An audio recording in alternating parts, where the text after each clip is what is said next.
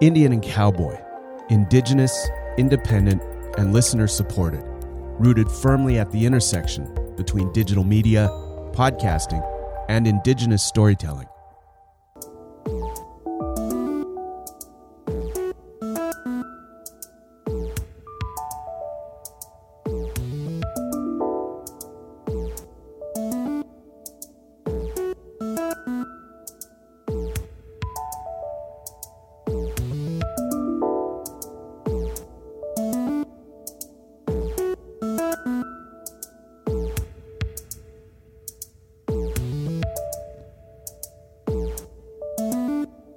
Check, check, check. Hello, everybody. Thank you so much for coming to this first live production of Métis in Space. Métis in Space, space, space, space, space, space, Produced live in front of a studio audience. I want to begin, of course, by acknowledging that we are here on the unceded traditional and ancestral territory of the Hunkaminam speaking Musqueam people. My name's Dave Gaertner. I'm a uh, postdoctoral fellow in the First Nations Studies program. Um, First Nations and Indigenous Studies program, I should say, here at the University of British Columbia. And we're, we're super excited to have uh, Chelsea Vowel and Molly Swain um, here to do this, this live podcast of Métis, Métis in Space. I know for me, podcasting is a way that I get the majority, probably 80% of my information these days. And this podcast has been um, hugely influential for me, um, being both a sci fi nerd and someone who works um, in critical indigenous studies. Um, it's really a highlight of my week um, to listen to these podcasts. And I think it's really exciting um, to have them here recording with us. So it's going to be a really fun, uh, interactive day.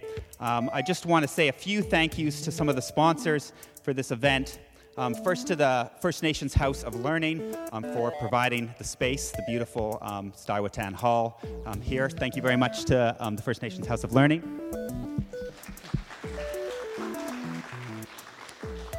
I also want to say a really, really big thank you to CITR, to Alex and Robin for doing all the tech for us today, getting the speakers set up, making sure that we had the visuals for what we're going to watch um, today. They put in a lot of work um, and, uh, and um, have helped out with the department throughout the year. Um, I think the involvement between the academy um, and community radio is a really important one, and we're really trying to draw some more connections there. So thank you guys so much for coming out to this.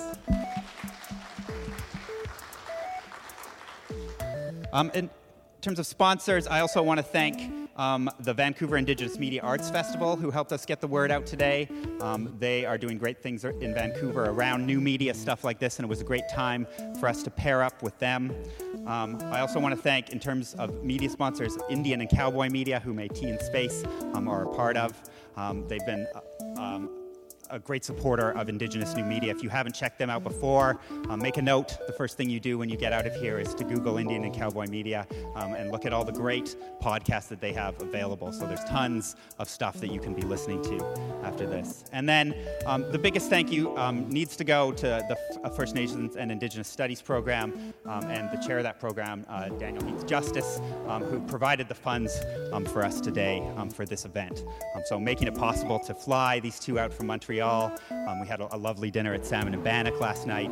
Um, and we've got lots of cookies, coffee, and juice um, over uh, on the side there. So please, everyone, have a drink um, in their hand. Um, enjoy that. Uh, the juice and cookies there. And I want to say also, we will be um, moving to Koerner's Pub for the after party after this uh, where we're going to be joined. Our, our, good friend uh, Daniel Voth, um, Métis scholar, is also defending his dissertation as we speak um, right now. So everyone be sending good thoughts um, to Daniel, um, and they're going to be joining us there as well. So it's going to be a really great celebration of these two um, lovely people and a, a, a, brand new, I'm, I'm, sure, a brand new PhD uh, in the next hour or so. So this event is going to be recorded for a future podcast, so keep that in mind. Um, you're gonna, um, if you are, are yelling or whooping, you might hear that in the future, so control yourself.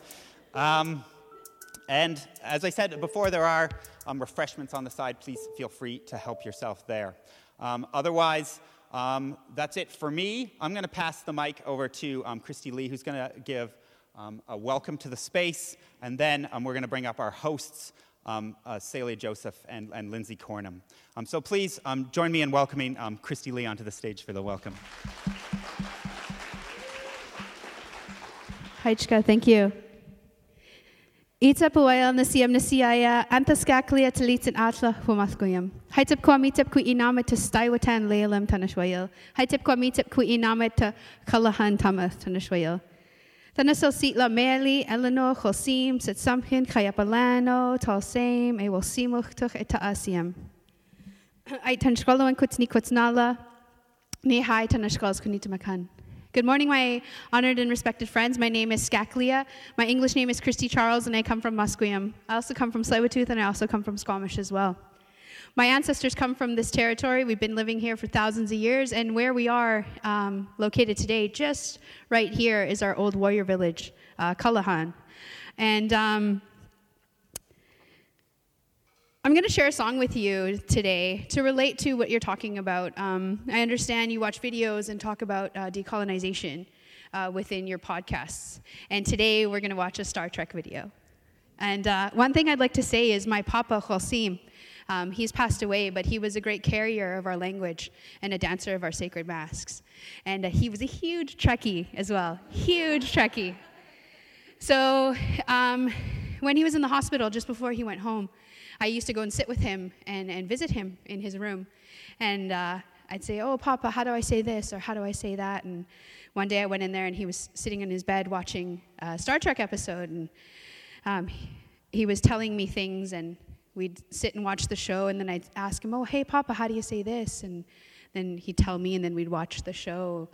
And then I said, Thank you. I was like, Oh, Heichka, Papa, Heichka, for telling me. And he looks at me and he bows his head down really serious and he looks up. He goes, No, Haichka. And he goes, Okay. so, so I'm going to share a song with you, and this is about our warriors, and it's about decolonization, and it's about standing up for who we are and, and moving forward in, in this new crazy world.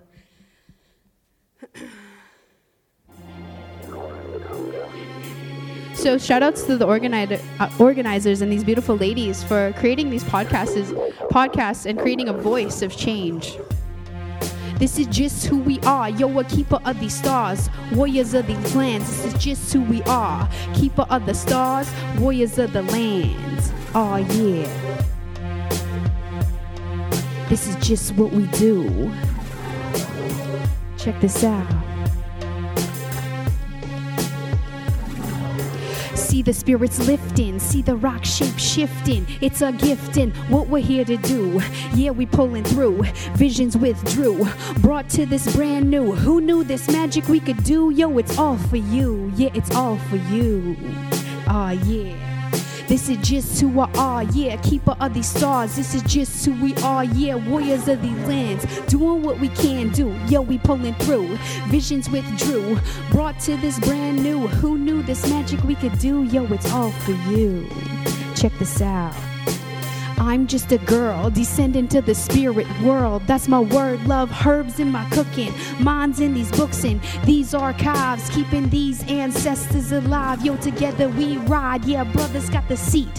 History repeat, and the freedom greets us, and the goodness it treats us on the daily. Always gotta be a lady and protect my babies.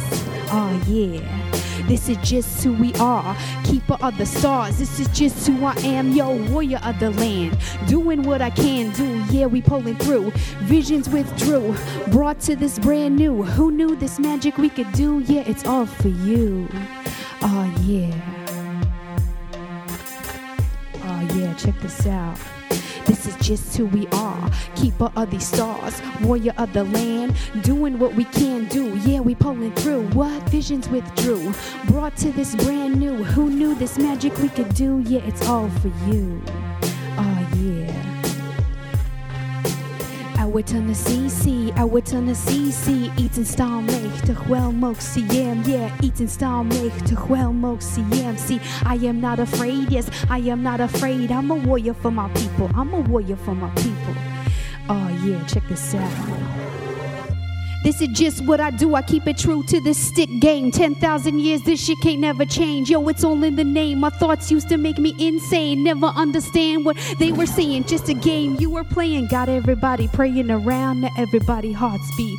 Laying on the ground. Can you feel the sound? Oh, yeah. This is just who we are, yeah, keeper of these stars. This is just who we are, yeah, warriors of these lands. Doing what we can do, yeah, we pulling through. Visions withdrew, yeah, brought to this brand new. Who knew this magic we could do? Yeah, it's all for you. Oh, yeah. Hai Tepka, Nasiam Nasiaya, Hai Tepka.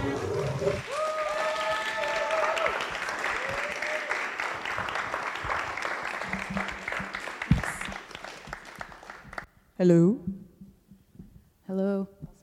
Uh, so tanse uh, Chelsea Van Nitigason ko mantu sa kaignik nito tin maga niwigin uh, Montrealak uh, egwa. Um, niso nito tanasin eh, mina piak uh, uta. So uh, my name is Chelsea Vowel. I'm from Lac Saint Anne, Alberta, which is Métis community. Um, we live in Montreal right now, and uh, I was just saying I have two daughters and, and one on the way. So that's my intro. Um, also, you might be familiar with my other work. Uh, I, I also blog as a Pitawe Gosasan, which is impossible to spell. So just look for Chelsea Vowel, and then you'll find it. Right? I, I never like. I never uh, set up that blog thinking that anybody but me was going to read it, so I didn't. I didn't think about accessibility of names and stuff like that.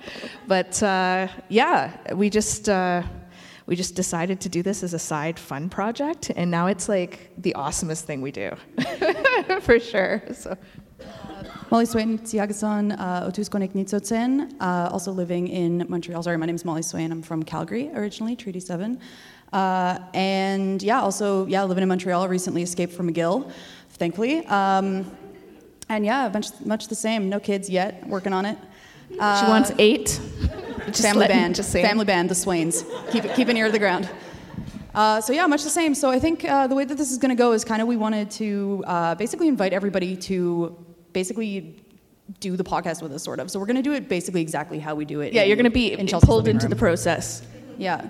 Uh, so the way this is going to work is um, we recommend everybody, yeah, grab some coffee or tea or juice or water or whatever it is. Uh, we always like to have a drink in a hand uh, when we when we do this. Uh, we're going to watch the episode. Um, Chelsea and I will be furiously writing notes. Feel free to also furiously write notes if that's your thing. And then we're going to sit up here and lay it out. Um, yeah. That's that's it. It's pretty simple.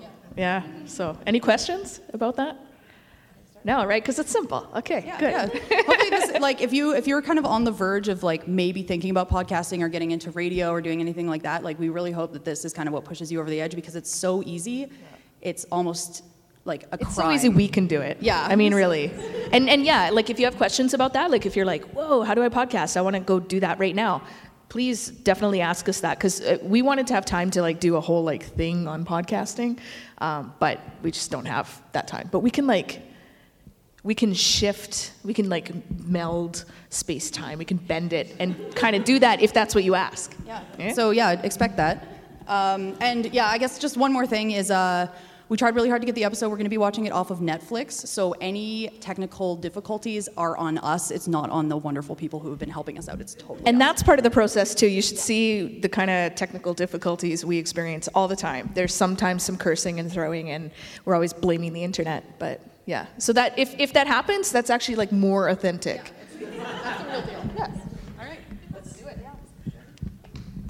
If you wanna, don't put them together. They're like, it's like crossing some lightsabers. You know?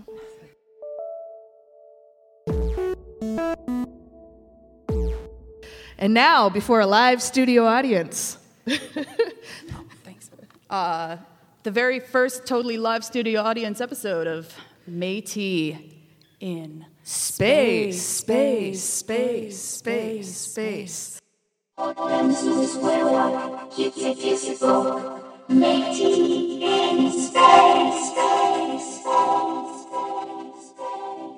right.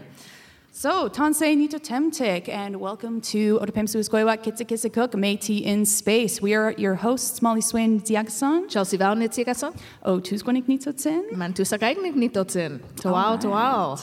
There we go. Yeah. So, uh, yeah, we're doing a live episode this fine afternoon. Um, it's not evening for once, and It's evening for us. yeah, it's evening somewhere. It's always evening somewhere.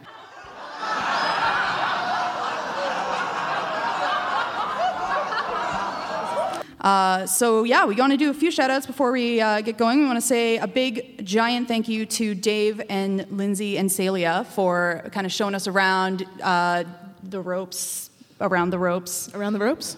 Yeah, all around. What Every, ropes? every rope. There were ropes involved? For- Did yeah. I miss that part? It was later. That sounds interesting. Yeah, that's fine. Um, uh, we also want to say a huge, huge thank you to Christie Lee, um, who gave us an amazing intro. Yeah, uh, that was awesome. And a beautiful song. Um, I don't know if y'all liked it. I was really digging it. And um, yeah, we're hoping to maybe get the song on there too. We're going to ask her Yeah, and see yeah, if, she, see if she's great. into it. Um, and as, as has been said, uh, we're on Musqueam territory, so big, big thanks to those folks. It's absolutely gorgeous here. Um, we've been completely loving it. We're not jealous. We're not covetous. Yeah. Nope. Nope, Not at all. not- we're not we're cool with where we live. And, But- yeah. and the pollution and the, the heat. The, yeah, and The the, overwhelming, the, heat, the punishing- jungle hell. Yeah, no, that's awesome. We love that. Yeah. We thrive on that. Yeah.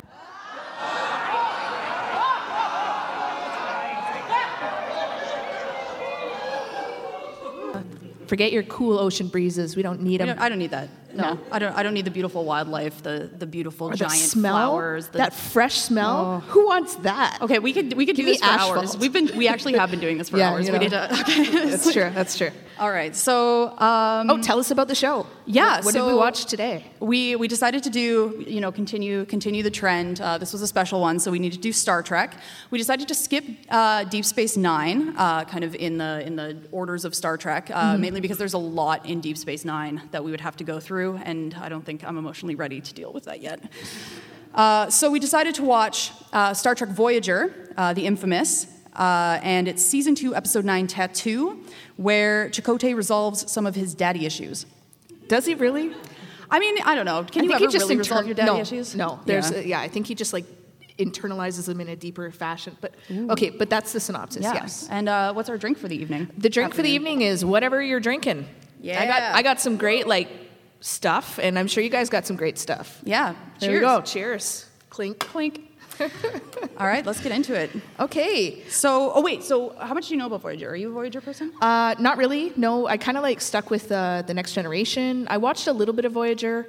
Um, I didn't realize that at any point uh, Chakotay was going to get naked. So, is, does that happen more often? Because that might make me a not Voyager not as far as I can tell. Uh, But yeah. Okay, so not so much. But you obviously big Trekkie. Uh, yeah, I mean, I, I started on Voyager because uh, You everybody told with me. Voyager? No, I didn't start with Okay. Voyager. I started on Voyager relatively recently, mainly because I had a bunch of friends telling me that Janeway was a lesbian, so I had to watch it.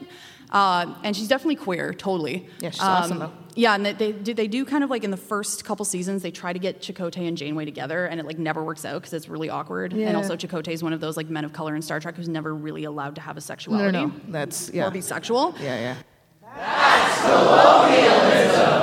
Uh, so you know that that never really panned out. Uh, but there's some there's some definite like pretty good queer subtext in later seasons. Uh, but Voyager is kind of known for being one of the worst Star Treks. Not as bad as Enterprise, which we don't talk Oh about or no, that, that that that didn't happen. No, yeah, it didn't happen. Um, but you know, you know, Voyager. Voyager is actually a really interesting Star Trek, I think, because it's got a couple things. It's got you know a woman captain, which Mm-hmm. I actually really like Janeway. She's a bit of a tyrant sometimes, but you got to be, I think, if you're going to be a. a She reminds me of Catherine. Hepburn with the whole like the, Oh, yeah? the hair. The yeah, the hair is hair. awesome. When she takes down her, hair too, Yeah. like everything around her head is still super poofy, and then she's Yeah. got this long thing in the back, and you're like, how is even Yeah. is that possible? Yeah, yeah, yeah. It's like magical Star Trek hair. Um, but yeah, so Voyager's different because it doesn't take place in uh, the Alpha Quadrant. It's kind of where you know they don't have a home base. You know, there's no, they don't go to Earth, they don't go to any star bases. They get. Are they nomadic? Are they nomadic? Yeah. They they they're sort of nomadic. It's like if I guess it's like lost insofar as they're just lost. But isn't doesn't that isn't that nomadic? I, oh yeah, totally. Just wandering around, Just- lost. yeah, not Just really like where are we now? Yeah. Where are we now? We're nomadic. Who knows?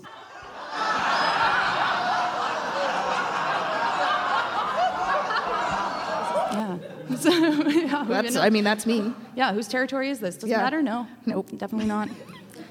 This, these are empty lands. Oh, good, good thing these are empty. Um, but yeah, so yeah, no, it's interesting because they don't they don't have any of the resources of the federation. They don't have to deal with any federation politics. They don't have to deal with any you know of the kind of like political, economic, or like military tensions. They're like nomadic free spirits.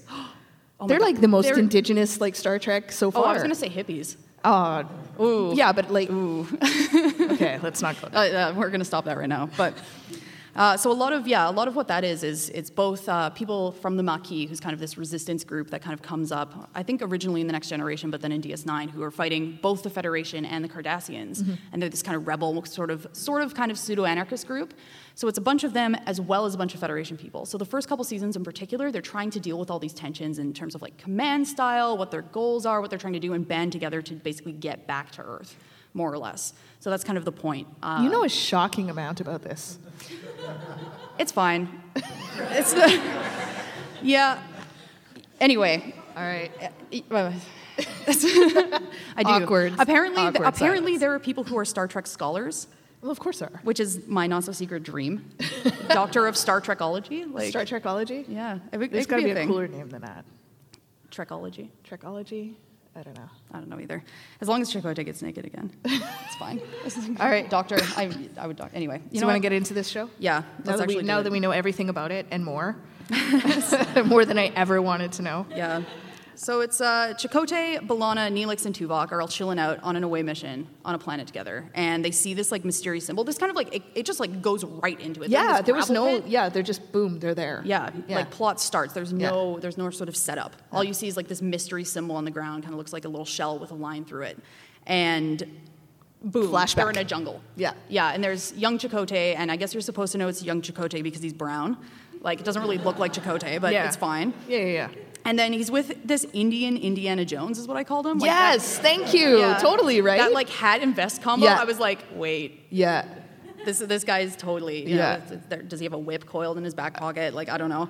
Uh, and yeah, they're in the jungle, like rolling around, and um, they've got a guide. They're speaking an indigenous language. I like that they don't translate. They only translate it sometimes. Yeah, So at the, you know, it's just cool. like background noise, like blah blah blah blah blah blah. And Chakotay obviously doesn't understand what they're saying. Yeah, and he obviously is like so mad about it. Oh, but, he's like, such a brat. show. He's not as like he's not as Wesley whiny, but man, he is You whiny. know, in Star. Trek loves its whiny teen boys. right? Apparently. Well, obviously, I mean, who's the audience?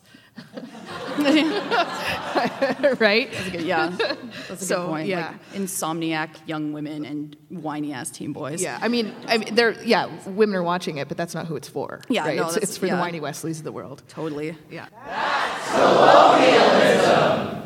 So nobody understands me. Yeah, so Chakotay's seen the same symbol on this log, and he's you know sulking about it. He's like, "Oh, I hate this stupid log. I hate, I hate this jungle. I hate the bugs. Yeah, it's like, I hate "There's too many everything. It's so bugs in this jungle. I can't believe I'm here. And uh, like, you know, as, yeah, as Indiana Jones' dad is like dropping some like Indian wisdom on Yeah. him. You know, you're the one who saw this. Like, you're so perceptive. Like, Yeah. good job, son. Like, you know. And he's like, to- whatever, Dad. I hate it here. so yeah, so they're they're kind of you know he's he's obviously been dragged to this jungle against his will, and you learn that this symbol, which is the what is it called, the chamusi, Chamusi. the chamusi is uh, kind of like a blessing to the land and an ancient symbol of healing.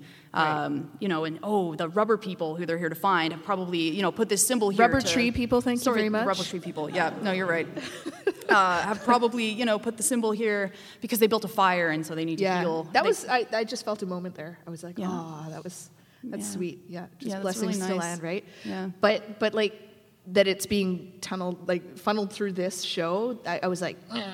Like, I started feeling whiny about it. I'm like, shut up. Yeah, it, it seems like like this whole show seems like somebody just like went to a garage sale and got some of those like creepy pseudo spiritual Oh, like yeah, yeah. Native American like the ones we, we gave out for, for presents. yeah, Those and then just like awesome. read a couple of those and was Yeah. like, this would make a great episode of Star Trek. Yeah, yeah, yeah. Just respect the land. And and I like how he's talking about how um, you know, the rubber tree people, some of them stayed, right? Mm-hmm. And then there were others who obviously left.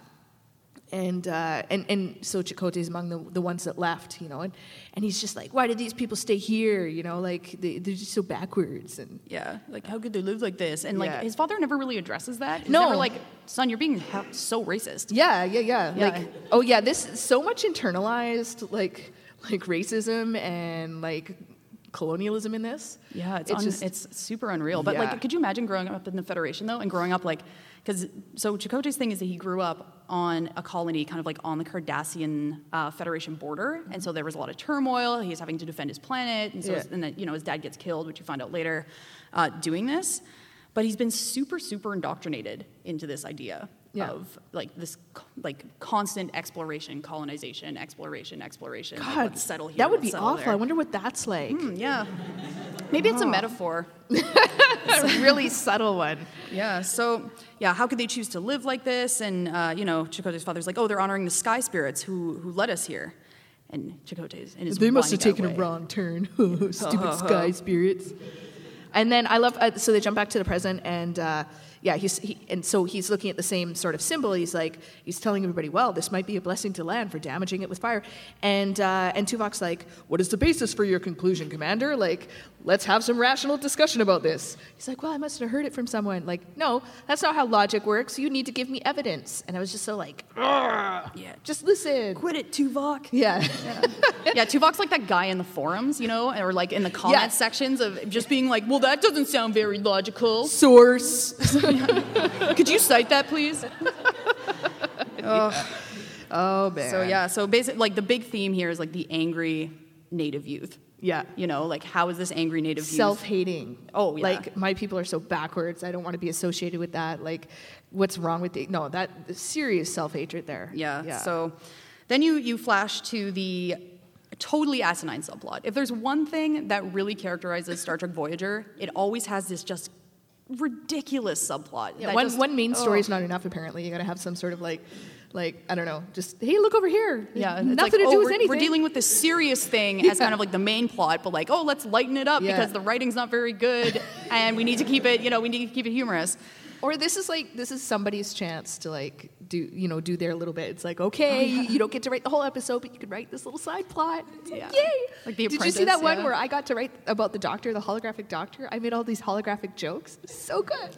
It's the one, it's the one with the holographic Kleenex. You don't, Yeah. you don't remember that? Oh, Yeah. oh okay. Yeah. Like- oh, yikes. So it's the doctor and Kes and um, the pregnant lady whose name I can't remember. Oh, and hologram mansplaining pregnancy. Oh, Did I yo. ever like Yeah, that you just like looked over death at me glare? like, whoa. You just got to deal. You know, pregnancy causes discom- discomfort. Like you just got to deal with it. Suck it up, baby. Yeah, your, your head whipped around at me so fast that I got a bit of like whiplash from the like sound. Like, oh god. Yeah. Yeah. I, I, I if I could punch a hologram, he'd be getting punched. Let me tell you. Yeah. So so Kes, who is uh, kind of like the nurse and um, kind of like the nice, compassionate one who's trying to teach the doctor about his humanity. Uh, He's not human. I, well, I, I I know. I know. There's that whole thing about that. yeah, there's always whatever. one, you know. Yeah. There's Spock, and there's Data, and then yeah. Yeah. there's the Doctor. Uh, so yeah, Kes is like, how could you be such a jerk? You know, like what what do you think you're doing? You've never even been sick or in pain, so you don't know what it's like. Yeah. And the Doctor, you know, is all like, oh, interesting. And then you're like, oh, I wonder where this is going. Yeah, no, I- asinine subplot wise. Right? I had no idea. I was really. I was so shocked at what happened later. Yeah. Um, yeah. Okay. So then we go back to like the main story. So Chakotay is like whining about how he went on this quest with his dad. He's telling Janeway, I was dragged away from my friends. It was all hot and awful and everything. He was like, my dad was looking for the descendants of the rubber tree people, uh, looking for the origins of our tribe. So his dad was obviously obsessed with this sort of quest and everything. And, and Chakotay felt like really like, you know, like, I'm not into it, dad. That's your thing. Uh, just let me play Pokemon.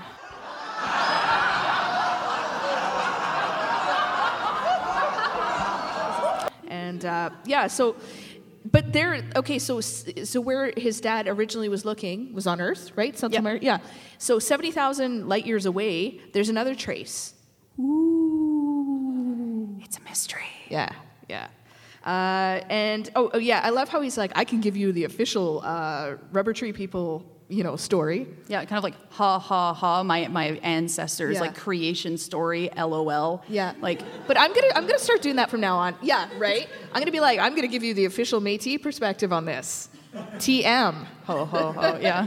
Yeah. And then like a cookum's gonna come and just smack you in the back. Of the Right. head. Thank you. Yes. official. What do you what do you what do you even?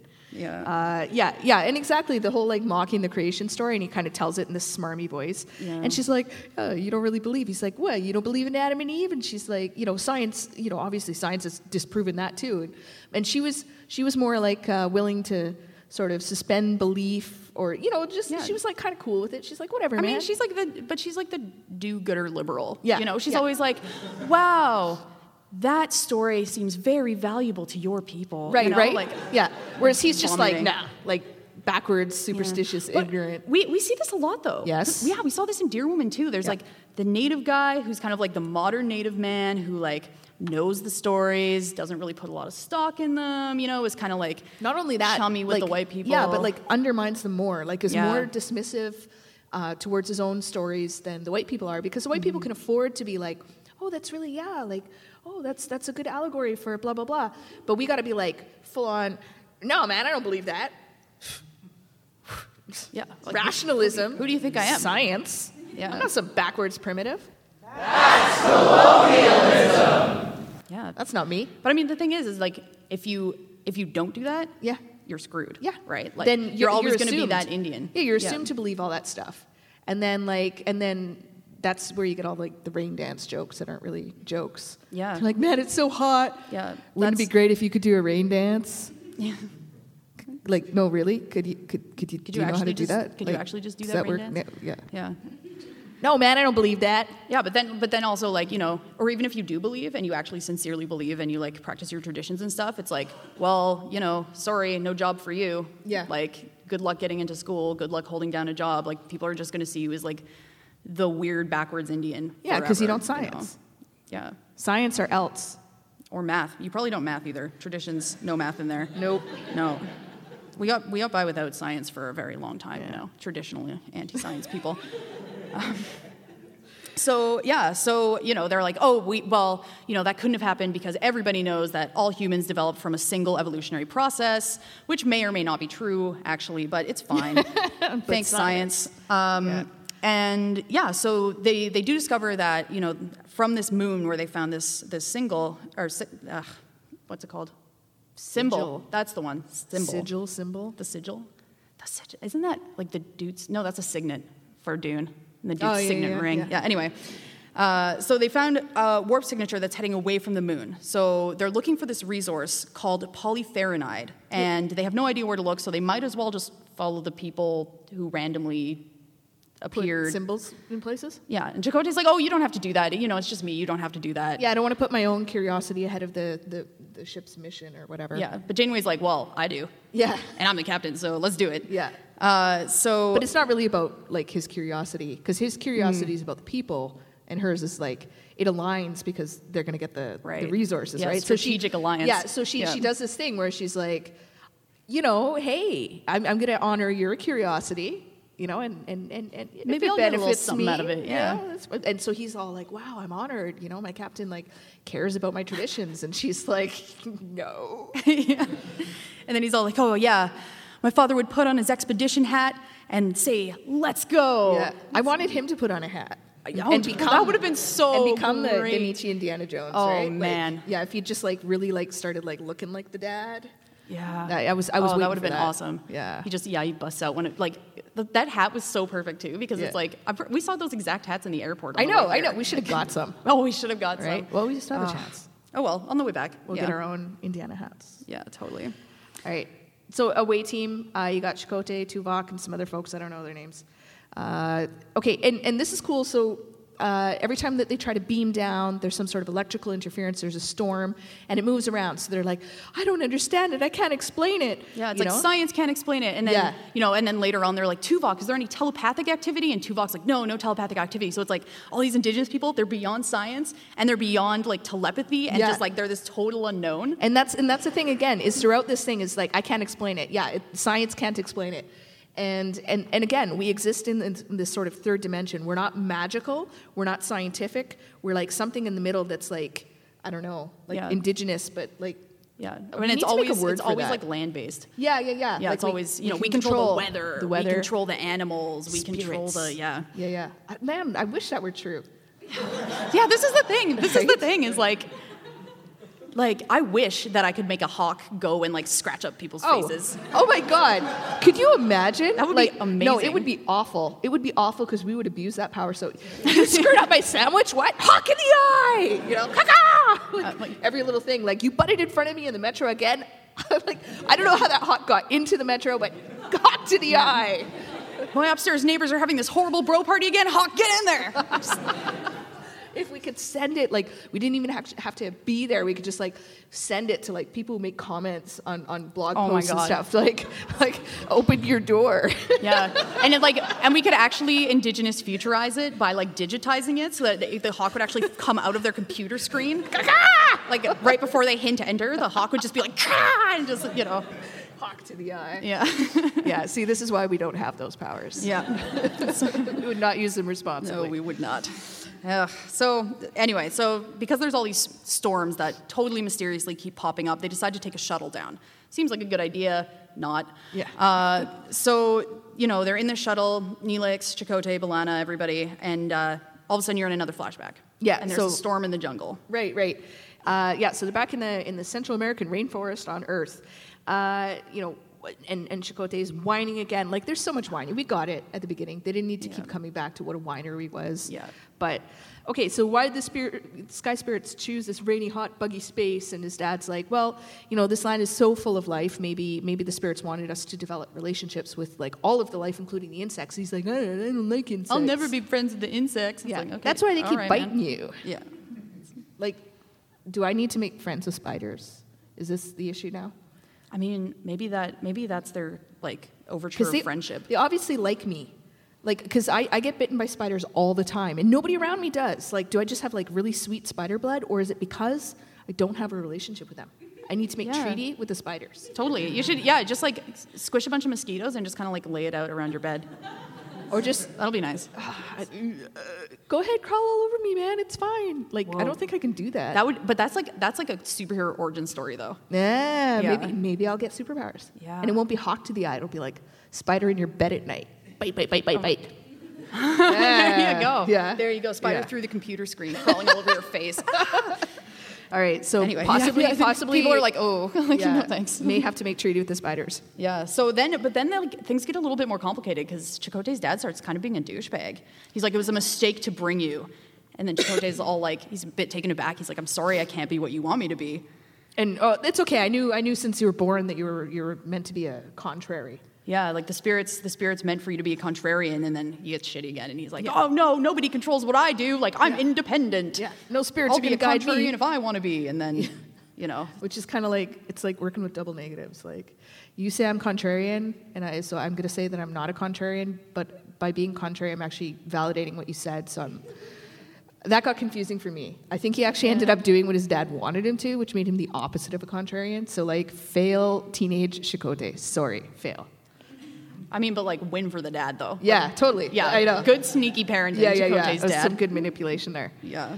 They're back in the present. They're landing on the shuttle, and he sees the sky spirit face. Yeah, like this face in the storm, and like he, it looks all frosty. Yeah. and like you don't get you don't really Ah, get you don't get it until later. Yeah, you're like what? A little bit of like, foreshadowing. Yeah, I, I thought it was like, is this a yeti? Like, Yeah. Or like, what is the, is this? Yeah, is this some kind of like ice monster? But you know, whatever. Um, it doesn't matter. What it what it matters is that it's spooky and unexplainable. Right. It's not science. It's not magic. It's something in between. Yeah. And so then you get back to the asinine subplot, which I basically just wrote like the doctor's tired of treating whiny sick people, so he makes himself sick. And then I was just like, maybe he could turn to curing whiny teen boys. But unfortunately, those two things never really combine. No, they don't. Which because is one one is like, yeah, one is a reaction to illness, and one is a natural creation of a fan base for Star Trek. Yeah. Okay. anyway, back on the planet. Yeah, so th- they still can't find anybody. People aren't turning up on sensors, people aren't turning up on scans, but they do find a flower that also exists on Earth. Somehow, Chakotay also has the best memory. Oh, yeah. of anybody. Yeah. like the de- the amount of detail he can remember. He remembers specific flowers. Yeah. He remembers like specific words Yeah, in the sounds language. yeah. Like, Like I can't remember what I did like five minutes ago. Like yeah, what are we doing now? I don't know. Who are all these people? Who are you? Okay, just go with it. Go with it. Yeah. All right, and then the hawk. yeah, which every time that happens, I'm just like, yeah, You know, because what is it like? Uh, I mean, if you, if you had to guess, what percentage of shows have we seen that has either a hawk or an eagle cry at some point? Probably like 80. Yeah, yeah. Like so, this is this is definitely just having like, like, and and, and I bet they all use the same like recording, right? It's, Oh, It's like the same. It was made like like in 1940, and and there's no royalties. So everybody uses the same one. It's like hit the hawk button, caca. It's also the eagle button, caca. You know, like Yeah. it's the whatever we want it to be. You know, Yeah. sound. Oh yeah. Yeah.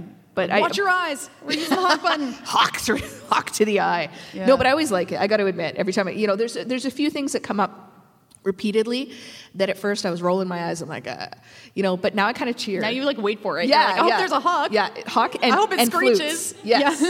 Yeah. I love that. So yeah, the screeching hawk. Chakotay looks up and like is obviously wondering what a hawk is doing on this random planet, seventy thousand light years away. And then boom, another flashback. Same hawk, exact same hawk cry. right, because there's only one. And then his dad's talking to him, trying to translating for the hawk. He says that you're home. And he's like, Dad, I'm leaving the tribe. Yeah. He's like, I'm, t- I'm totally leaving. There's, Yeah. there's two paths for me. One, one path is the tribe, and one path is betraying the tribe to go to the Starfleet Academy. And his dad is like super not stoked. He's like, How could you possibly go behind my back? Yeah. And he, yeah, yeah, yeah. And he's whatever. And yeah, Our and tribe he's like, lives in the never past. really embraced the tradition. Our tribe lives in the past. And then he he's Fantasy totally and dissing myth. His, he's totally dissing his tribe. Yeah, he's like, the, you know, we're in the 24th century, man. Why can't they just get with the times? And, but I mean, like, honestly, I've, we know people like this, right? Oh, yeah. Have you ever been this person? Come on, just once or twice. I've, I've been this person sometimes. Yeah, I'm just like, get with the times, man. Like, enough. Yeah, Because there's a lot all of, that old country music. yeah, yeah. Remember when you didn't like Hank Williams? I didn't like Hank Williams and I didn't like Patsy Yeah. Cline. Like I was like, no, no, that's not true. I like because I grew up with that, but then, but then I was like, no, I'm gonna listen to Metallica. But I would like secretly listen to Hank Williams and Patsy Cline, and I was just, and I remember getting caught once by a friend, and I'm like, no, man, like, no, my, my mom had that on. Like, I don't know those words off by heart. That wasn't that wasn't me singing. That was Hank. That was Hank. That was Hank doing that Uncle soprano. Hank and Auntie Pat. yeah, Oh. get with the times. No, but it's uh, you know that that whole that whole issue of because you're told over and over again that your people live in the past. Um, you know, th- throughout school, you're, you're told that your people are primitive, Stone Age. Um, you know, you couldn't you couldn't adapt, and if you do adapt in any way, if you become more technologically advanced, you become less indigenous. That's colonialism Yep. Right? So it's it's sort of a catch twenty two. You either you either stay indigenous, you stay true to your like pre contact roots. Although let's fudge that a little bit because you're allowed to have guns and horses, but like, but you can't have like jeans. Like, have you ever noticed? You talk to you know when, when people bring up like culture, Yeah, it's always the jeans. So what is up with jeans? Jeans are like not even space, man. They're like it's like the most modern thing ever. Jeans and flushing toilets, like those Yeah, are like the epitome yeah. of Western civilization. Like, do you wear jeans? You have a flushing toilet? Then you're not native.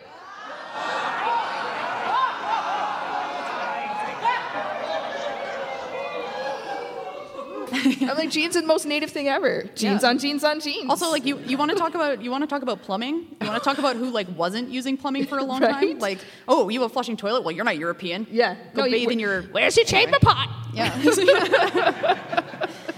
where's your, where's your feudal system? Oh, you're not European. Get out of here. Where's your powdered wig? and, you're, and you're never bathing. Where's that? you're not authentic. I So- can't smell you from like 50 yards. Yeah, except if you can though, which is still pretty often. Eh, you know what? yeah. So Right. Chakotay's Chakotay's father then goes off on this huge kind of like rant about how Chok- Chakotay goes to uh, Starfleet. He's going to be caught between worlds, which I think is like another thing we Yeah. hear all the time. Like you can't have a foot in both canoes, you know, which is just Yeah, so but you brutal. can't. Like that just physically doesn't make it. Like You know haven't what? you watch I have, Looney Tunes? I have really strong thigh muscles. I, I just keep those canoes together. Yeah. Like that's why they invented thigh masters. Actually, it's for those of us So with a foot in each canoe. so like, I work out. speak for yourself, basically. But that whole that whole I'm I'm I'm kind of sick of that cliche as well. Oh, the caught in two worlds thing. Like because it's always it's always seen as a, like a detriment. Like you're caught Mm-hmm. in it, right? You can't you can't. But but the fact of uh, of the matter is, let's be logical here. Um, there were plenty of people like before contact there were plenty of people who were in in two different worlds but if you if you homogenize indigenous peoples and you assume that all the nations are basically like they're all native right then then that can't happen but there were plenty of like intermarriages between groups where the cultures were like quite divergent where you had you know you did it was just normal to like you know know your cree culture and know your like dene culture whatever you were mixed with right that that wasn't that nobody says that that's being caught in two worlds No. right Well, but it's just always it. like it's it like the base is just like straight up. It's like miscegenation anxiety Yeah. and like kind of assimilation anxiety that totally ignores the fact that like we're super dynamic and flexible Yeah. and adaptable, and we always did the and thing. We have strong thigh muscles and like ha- like so strong, thunder but, thighs. but also max. what are the worlds that they're talking about you know you assume it's, Mm-hmm. a, it's a cultural thing but i actually think just the way that we're always portrayed as living in the past and only being authentic in the past that the two worlds they're talking about are the past and the, and the present Mm. right so we can exist in the past but but we don't authentically exist in the present so when we have we have like you know a, a foot in each canoe like it's it's you know one is one is made out of metal and one is made out of like i don't know carved like whatever crappy past materials right like, Oh my god. Oh my god. Speaking of that, remember that conversation we were having earlier about how everybody is like, oh, synthetic this, synthetic that, when in Oh, fact, yeah. like natural materials are almost Are- always better and right. are never made out of oil. Yeah, yeah, yeah, yeah. Yeah, no, yeah. Yeah, I don't know. You can you can get your plastic canoe, but like not for much longer. So yeah, so enjoy it. Yeah. No, but that's the thing is, yeah, exactly. It's always it's always assumed that things in the past are are are, are not as good. Uh, we want to get away from that. We want to become modern and, and use technology to advance. But sometimes, like like we were talking about, like caribou um, caribou skin, right? Like the the the hair is, is, is a cone. It's, it's, uh, it's hollow. It keeps you warmer. It's more insulating. Uh, but you're gonna go buy like this completely like almost petroleum product, you know, parka with some like you know some down in there, and and that's better than caribou skin. But it isn't. You're actually gonna be like less warm in that Uh, thing. God forbid you, forbid you get it wet. Yeah, You know, like, yeah. You're just you're doomed. yeah, Like, but but caught in two worlds, man.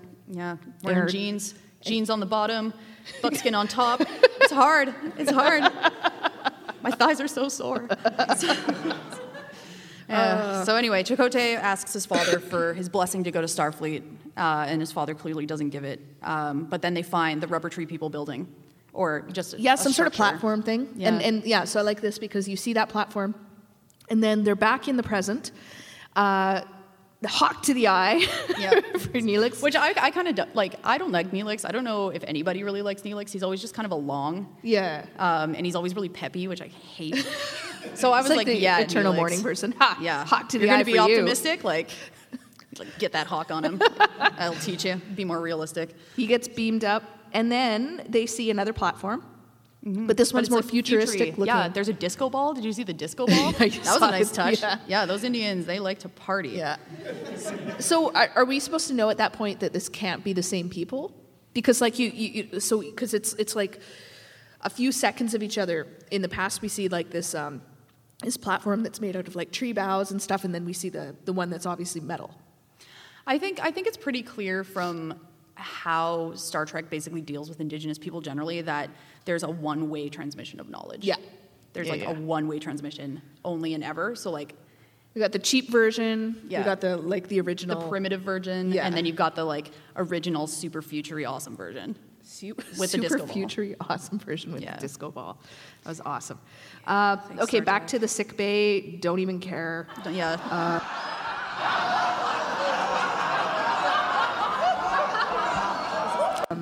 All right. cool. Yeah. Back. So then they, they figure out how to um, kind of extract the uh, resource that they're trying to get without getting it contaminated. Um, so they're going to bombard the crust of this planet with a certain type of radiation, which sounds extremely you know intense and destructive.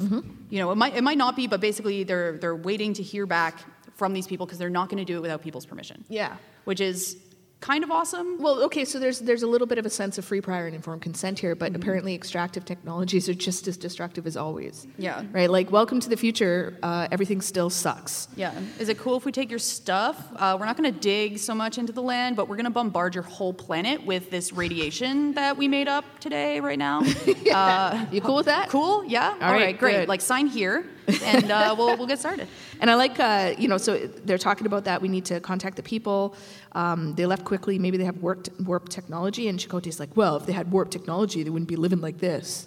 Like again, there's Yo, and this is that so was this- some that was intense. right. I got it circled and. I've got like Yeah. because like he, yeah, there there we have again is it, it you know it's the native person who has to like deny um, or or like situate his own people in the past in a derogatory way the most. Like so, it's like mm-hmm. you know it, it would be wrong of Janeway to say that, right? Be like, well, you know, if, if she said that, everybody'd be like, Janeway, that's racist, man. But he says it, and it's like. Tapwe. you know? Now that's what I call an enlightened Indian. Yeah, man. right, man. That Indian knows what he's talking about. Yeah, about. he just he becomes the white stand-in. He becomes the the guy. He says that he says, what the white people can't say because yeah, you but can't. They, they want to. They want to. Like they are saying it, but they can't Right. say it, so they get they get the Indian stand-in to do it for it's them. like you literally go out and find those people and and put them at the head of your corporation, and that's not even like I'm not even in, joking. in your government. Yeah. So, uh, ah. right. Okay. But uh, yeah, so they're out there. Chakotay sees Mystery Face again, and you see it kind of closer this time, and you're like, wait, this still makes even less sense. Yeah. What's going on? Um, but you know, this Mystery Face, uh, they're still not they're still not picking anything up, and the Mystery Face happens, and Chakotay decides to take kind of another another ch- tack, and uh, he's like, put down your weapons, and Tuvok's arguing, and you know, Chakotay's like, what's logical isn't always right. Uh, we, we can show no force of any kind, so like take off your weapons and you know this and that and that's where he's getting in tune with his his Indian feelings too. Mm-hmm. yeah. It might not be logical, but I feel it. Yeah, and he's doing he's doing some trial and error. Yep. Which which I kind of found interesting because he's he's the solo indigenous person. He- This is sort of kind of his community. Like they they never are very good about the whole community thing. Yeah. But he's he's going to try to you know get in. Yeah, and, it, and it's based on memory too, right? So I, I actually kind of liked this part is that, okay, so he doesn't speak his language. Uh, he doesn't really know his traditions very well because he was a whiny kid, you know, which is, I mean, okay, like me too. Lots that of things that I didn't learn because I was a whiny little teenager and I'm like, I don't want to know how to do that. But like as an adult, you start to, you're, you're valuing and you're like, wow, did I miss out? So, you know, so I think that that, that was interesting because that's, that's an actual authentic experience where, you, you know, maybe you miss out on things because you're, you're too cool for school but uh, but he's remembering things right and and kind of like half-assed sometimes but he's like okay so i'm going to try this out I, I don't know what he was doing i don't really understand what he was doing the way that my father would have understood what he was doing but i'm going to try it out Yeah. Okay, and we're going to do this and it doesn't need to be logical Yeah, and so then they get, of course, into another flashback, and so obviously, um, you know, everybody. This is the other thing is everybody interprets the fact that the uh, like indigenous people aren't showing themselves as they're scared, yeah which yeah. I found also really interesting. It's less like, oh, well, we're actually going to anthropology you and Yeah. figure out what your motivations are, and but it's always just no, you're scared. that was in uh, was it the, the the the stargate episode as well remember Yeah. those aliens and their relationship with the indigenous peoples and they wouldn't show themselves and that was seen as inherently like uh, like uh, disrespectful and uh, and deceitful Mm-hmm. Yeah. right there there can be no other reason for not showing yourself fear or deceit Yeah, right And like those are both like obviously super, you know, effective responses. They're not logical. Like, Yeah. you know, if, if if these people were logical, they would have realized that we come in peace. You Yeah. know, we sent this message. Like, didn't they realize? But uh, yeah, so they're scared. Uh, there's like a brief mention of the fact that colonialism happened and that people, you know, in the 24th century understand that. Uh, history bought conquerors who brought slavery and death. Uh, and then young Chakotay says the best thing in the whole episode, which is, why don't we just leave them alone then? yeah Wow. i know right That's But we can't. That's brilliant. Yeah. why would we do that we, uh, uh, people are for meeting and land is for conquering Yeah. you must you must verb these things Yeah. we we walked all the way here and are now entitled to speak to whoever we want to in whatever way we want to and like bust into people. I paid for this tour, damn it. Yeah, I want to see some. I want to see some native color. Yeah. Oh my god. yeah. So then, of course, the indigenous people kind of appear. Uh, there's they're wearing their aesthetic. Yeah, let's talk about the aesthetic. Yeah, I, I I didn't love it. They're wearing like PJs, yeah. Where, where's the cloth? Like, okay, they're they're in they're in the rainforest. wearing linen. Yeah, like where's the linen from? also, it- why would you wear linen in a rain Uh, forest? My god. like there, there's got to be more natural materials that would make more sense for clothes, right? Yeah, and then they were wearing headbands with. I thought for a while it was like kind of like a a, per, a polka dotted flower No, it's middle, like and then I it's realized like it's down or feathers. something. Yeah, but tiny little feathers. Yeah, and polka dotted. Yeah, yeah. And All the, right. but the long hair and and Yeah, they the sort of stow have- talks, like Yes. right in that lower Full-on face, stow no emotion. Yeah, no emotion Like you couldn't you couldn't you couldn't crack a smile if you you Yeah, you, You have, have to, literally, actually like- crack yeah. your face open. Yeah, Yeah. so stoic. Uh, and the chests. Yeah. Ooh, look at my Oh. chest. Apparently, okay, so I learned this. This is also a weird Star Trek trivia fact. Uh, they make chest pieces to make men's chests look more muscular. And I know this because uh, when Ricardo Montalban was hired to play Khan in The Wrath of Khan, the second Star Trek yeah, he had a great chest. Yeah, they, they made him a chest piece, but he didn't need it because Yeah, he was no. so buff. He did not need it. like, yeah. so great. Yeah. Uh, but yeah, Wait, wait, just give me a second. Yeah. Yeah. All right. Don't think about the Fabio hair, just think about the, no, the real chest. Yeah, yeah. So, um, okay, so then throughout this whole time, they have not been translating, um, but now we're translating because Dad is talking to this guy. Uh, you know, he's he he clears the ground. He makes a symbol. He speaks. Um, the man's like, "How do you speak my language? Uh, we have the same hands, even though like they have like I don't know the those guys they had like some sort of face thing. Like it wasn't just a tattoo. It was some Yeah, sort of they, they had kind of like similar face ridges to the aliens. yeah, but but but Chakotay and his dad didn't. I thought that was kind of interesting that they didn't have that. Well, like, I- I- very faint. like- Yeah, I thought it was interesting too because it, it renders the indigenous people slightly alien because that's Yes. like a big Yeah. indicator of like being alien. in Yeah, Star just Trek. having a like slightly the head facial thing, thing. or like a nose thing. Yeah. Yeah. So I was, uh, yeah, that was I found that a bit uh, weird. Kind of, I was kind of disturbed by it actually because then it like it it sets it up for what you know is coming. Yeah. But it also is just like, well, you know, these indigenous people aren't really that indigenous. Yeah, They're kind of yeah. alien, Yeah, actually. yeah. Well, Yeah. of course, that's where it goes. So um, they figure out, you know, that that they are related. Uh, the the guy takes a spear, throws it aside, and all of a sudden the women come out. Yeah. You know, and just like giggling and like being women. Yeah. And suddenly everything's fine. Yeah, everything's fine once the women are out. Yeah. like, do you not know Native women? It's, things are be, when the women come out. Watch out. Is all yeah. I'm saying. Yeah. They're giggling because they're going to kick you Yeah. in the butt.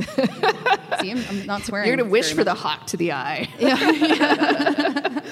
All right, back All to the present. Yeah, back to the present future. Uh, so there's a storm. Again, there's so many storms. Storms, you know, problem comes along, just, Just storm it. Storm it. Just, I know. Yeah. You know what?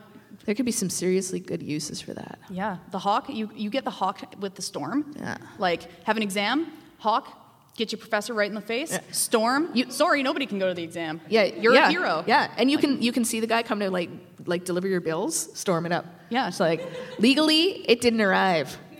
like, like, I'm not I can't- I can't- responsible I for that. pay that, No, yeah. I can't pay that. Yeah. get out of here. Yeah, like caught behind you, like you, oh no, like Yeah. speeding a little bit, Caught behind you, like storm. Cyclone. Yeah, pull just- that yeah, pull the that cop car car, out of there. Oh man. All right, well, let's work on that one. Okay. I, I wouldn't misuse that at all. No.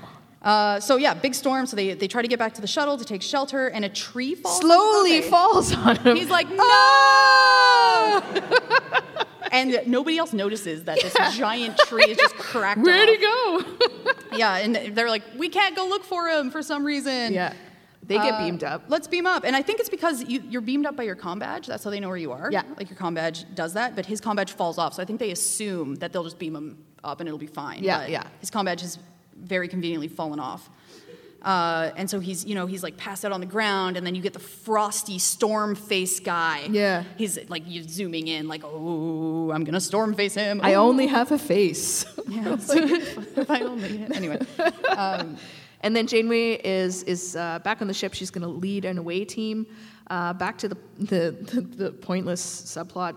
Doctor is super sick. He's like, "Help me, help me!" And she's like, "I don't have time for your whining." He's like, Meh. Yeah. whatever. Yeah. hilariously whiny. Yeah, I guess maybe the things that combine this, the subplot and the real plot are the whininess. The whininess? Yeah, Yeah. Like, like Yeah, yeah. men can be whiny at any age. Right. They don't. They don't have to even have to be real humans. They, can be holograms They can they can be as whiny as they want to be. whenever they want to okay. be. And then they can call up the woman in charge Right, to bug take care her of with their me.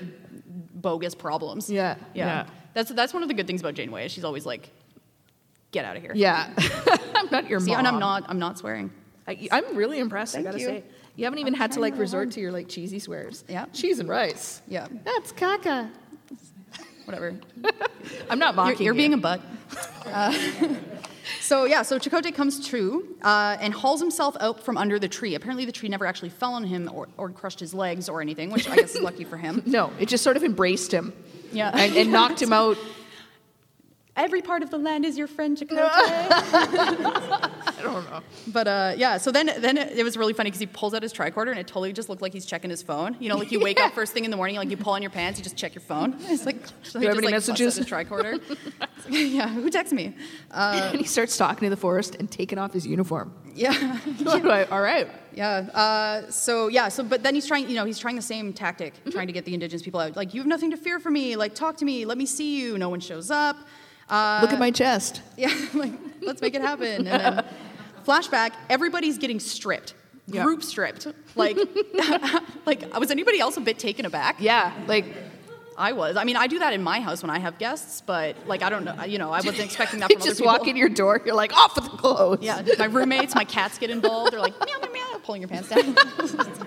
yeah. yeah, so And they're drawing the tattoo on his dad's face. Yeah, uh, make our Chakotay's like- cousins one with us. Like this Yeah, is like that was, a getting a little bit weird. deliverance. Yeah, I was like, uh, ooh, like, yeah. this this is the wrong jungle to go to. and Chakotay is like the only one. Everybody else is like, oh, what a beautiful, authentic Indigenous experience. And Chakotay is like, what the hell are Yeah. you guys doing? Like, stay away from me. And then women are all like, whatever. Fine. See if we strip you. We could strip anybody else. But in the present, he just like gets down. yeah, gets totally Yeah, buck. he- yeah. Totally buck. I was like, whoa, does this happen often? Yeah, But no, it That's that's a very well traced placed tree. Uh, like, don't yeah, it's it's it's it's always it interesting, PG Star Trek, right? Sort like, of. But you know that they had to get some shots that weren't. Where did those shots go? I always wonder about that, right? I wouldn't trust that The in today, internet. like now, but yeah, Yeah. like, yeah. The actor probably has them. There's probably like a whole archive room of those shots. Oh my god. Jean Because Picard. yeah, because yeah, I was gonna say Picard? Jean-Luc Picard, that gets- episode where he gets tortured by the Cardassians Yeah, and is also totally buck. Yeah, there's some pictures out there. What? There's- Really? there- I'm just saying they're in an archive somewhere. yeah, like in a binder in your room. should send the hawk. yeah, the hawk will retrieve them for us. Uh, so yeah, so he gets totally buck. It's like yeah, okay, and then he finds a space onesie. that was the, I know. I was looking forward to some like loincloth action here, or, like, or even like you know, like the original like uh, you know vest that he had. You know, some Everybody, everybody is wearing vests in this show. Yeah, except for the onesie. The onesie what- people. It was up. terrible. What did I, I? I call it something. It was, it was yeah, you can't you can't call space onesies progress from vests. formless native jumpsuit. Oh no, it's it's a total onesie. It's made so out of like kind of sort of a space blanket, you know, like a, a more futury spacey space Ah. blanket. Oh, but that like honestly, you know that this show has a boring aesthetic when that was the best outfit. yeah, Like that was kind of sad. man. I somebody's got to come up with like better Nietzsche alien gear. Because yeah, oh. maybe we should There you go, clothing line. next Making next space clothing line. Right. Thank you. We'll get on that. We'll Yeah. we'll design it, but somebody else has to do all the work. Um, okay. So the the ship. Okay, they can't beam down. They, they're slowly figuring out oh, we, we can we can't beam down. We can beam beam out. I wonder why that is. And And, then Tuvok's finally like, like- maybe somebody's actually making it happen. Yeah. Is the logical conclusion is somebody is controlling the elements of nature to ward us off. Logically. Yeah. D- doesn't Tuvok have like an IQ of like 400 or Yeah. something? It took them like That long to figure it out. Yeah. But that's not science, and that's not magic. That's some other thing. Again, and they never like they never talk about like uh, how that could be some you know they never talk about how that could be science. Like maybe they have a technology that allows them to do that. Yep. But when it comes to indigenous people, no, you don't you don't need to look for the technology because it's it's an inherent thing that native people have. Yeah, Like, and this is this is the thing too. Like, particularly in Star Trek, is almost every other time there's anything like that, anything that could be spiritual, could be spirits, could be gods, uh, could be magic.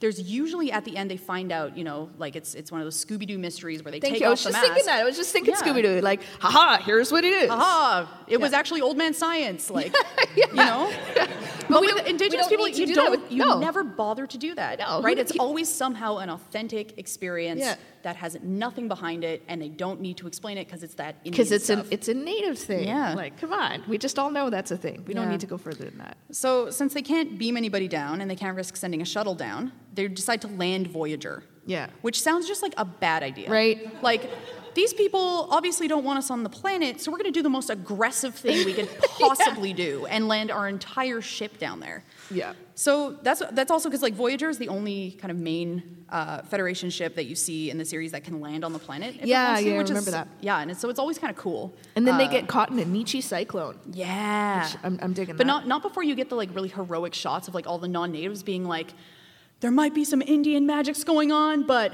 we're gonna give it our best shot. Go team! Yeah, we're gonna punch science right through. Yeah. Yeah. So, but no, they're all gonna die. Yeah. and then Chakotay is like, he sees a cave. Yeah. And and once you With see like a caveman, trillion bolts of lightning. Yeah, in front of it. Just more lightning, lightning, lightning, Right. lightning. And he's But like, this, know- this you know what he obviously has to is do. some sort of cave that I should go into. This is a test. Yeah. I, I'm gonna get through the lightning into the cave. Yeah. It's like being reborn. oh come on. metaphor. I know. It's like It's amazing. I know. It was such a deep metaphor. Oh my god. Somebody slap a PhD on this one. Incredible. All right, so he goes in, gets into the cave. It's dark, and all of a sudden there's like crappy flashlights on him. Yeah. like the illumination out of nowhere. It's like the scary story flashlight. Yeah. Let me tell you a tale. It's not even like weird alien lights. It's just like like literally somebody's okay.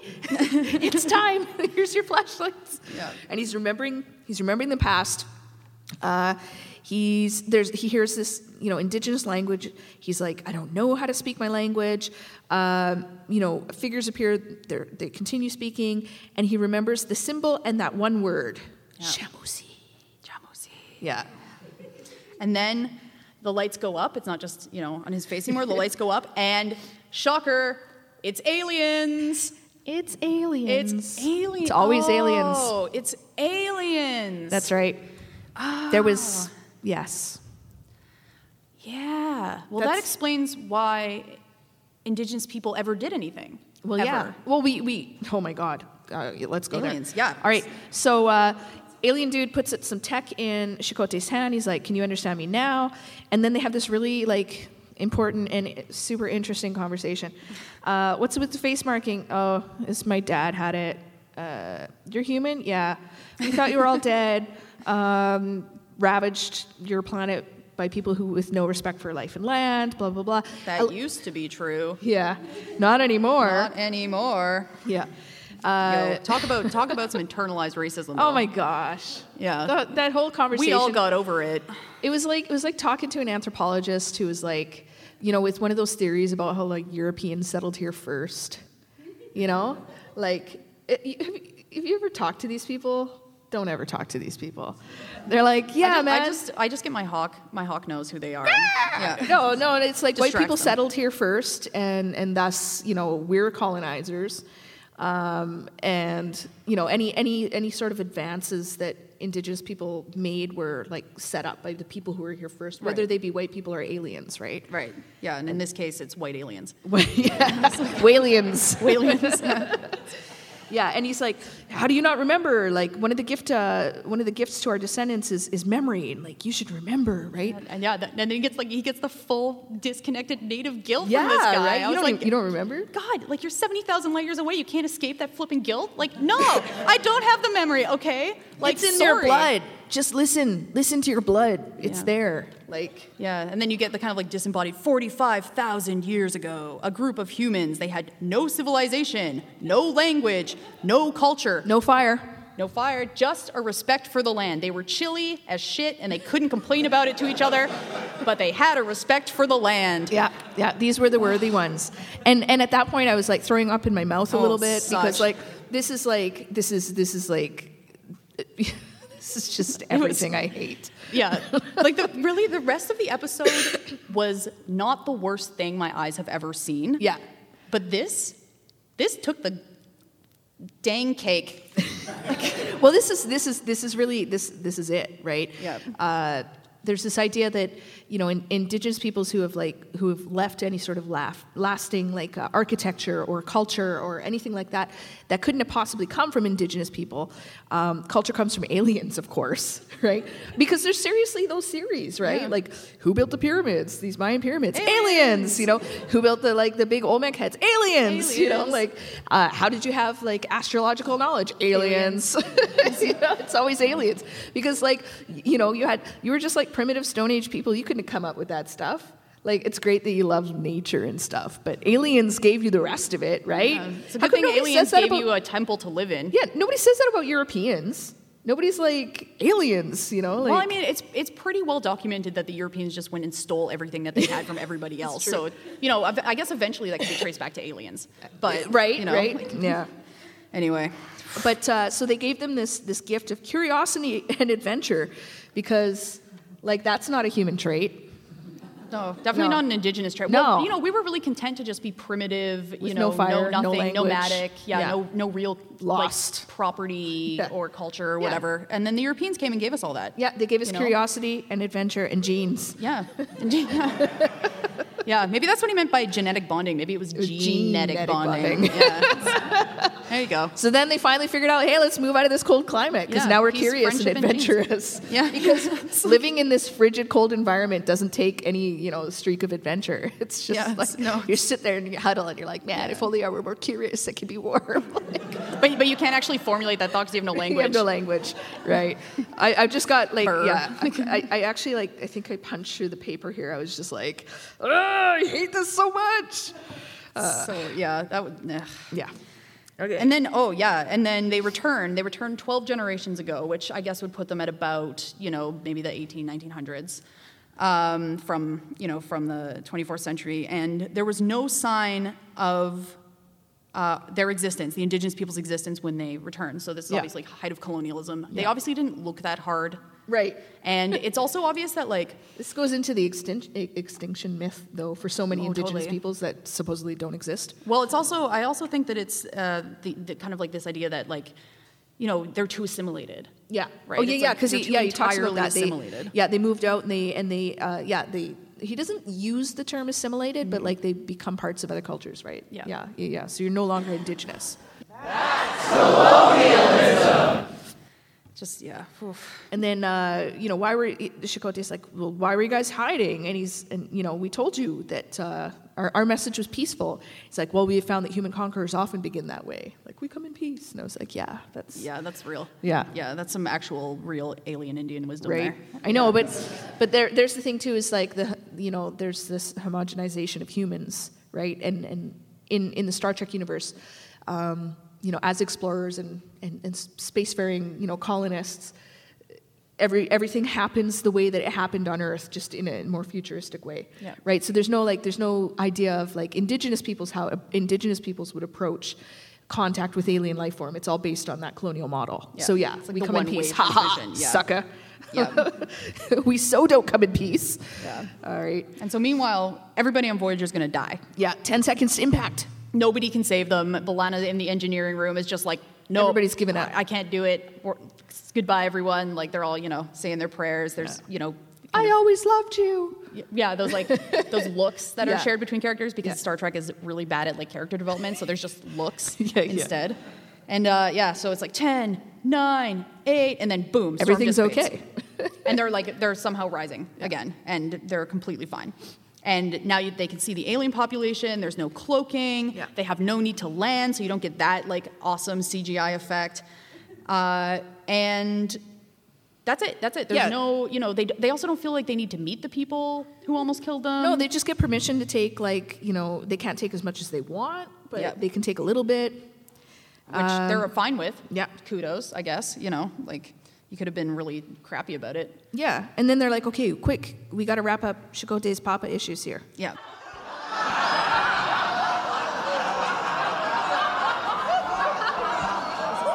So they find out that uh, this, okay, so this was kind of cool. These aliens have a generation ship. It takes two generations for them to get from their planet to Earth. Yeah. And that was awesome. And then, of course, it's also this metaphor because Chakotay's dad and then Chakotay, two generations, they find- traveled places. Wow. Yeah.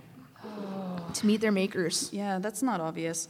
Um, so Yeah, he's, he's describing his background a bit. He's Yeah. like, my dad died. I went back to the colony to fight. You know, I wanted to honor his his vision. I, or, uh, he went on vision quests. multiple, like Yes. lots, like all the time. Yeah, exactly. Yeah. As we all do. Yeah, totally. We're on one right now. I'm like the weekend warrior of vision quests. it's like solid nine to five. Get out there, have some visions. Like, what do I want to eat tonight? I better Vision Quest. yeah. And uh, yeah, he, he takes he, he gets the tattoo and everything, which is I guess why they called it tattoo. Um, What? I don't.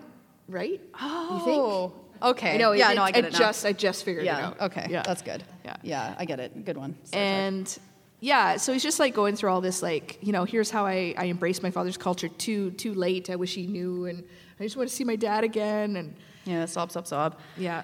Uh, and he never he never answered me till now, but now I get it. Uh, thanks, alien guy. And he hugs him, gives him the alien yeah, hug. The alien hug. Yeah. There you go. And then there's a hot cry. And then he's like talking to the hawk, like, Yes, I hear you, Father. Finally, I hear you. yeah. And they beam up, but you know what? He keeps the onesie. yeah. Well, yeah, you know, he's, he's, he's, he's going to wear that to his next vision. Yeah, and also he put it on Buck. Like he's been naked and probably like sweaty in that thing. Like it would be rude to give that back. Yeah. Without at least like dry cleaning it or something. Oh, yeah. You know. So, I, and I have written here, I can't wait to find my cool alien ancestors so I can value my human ones.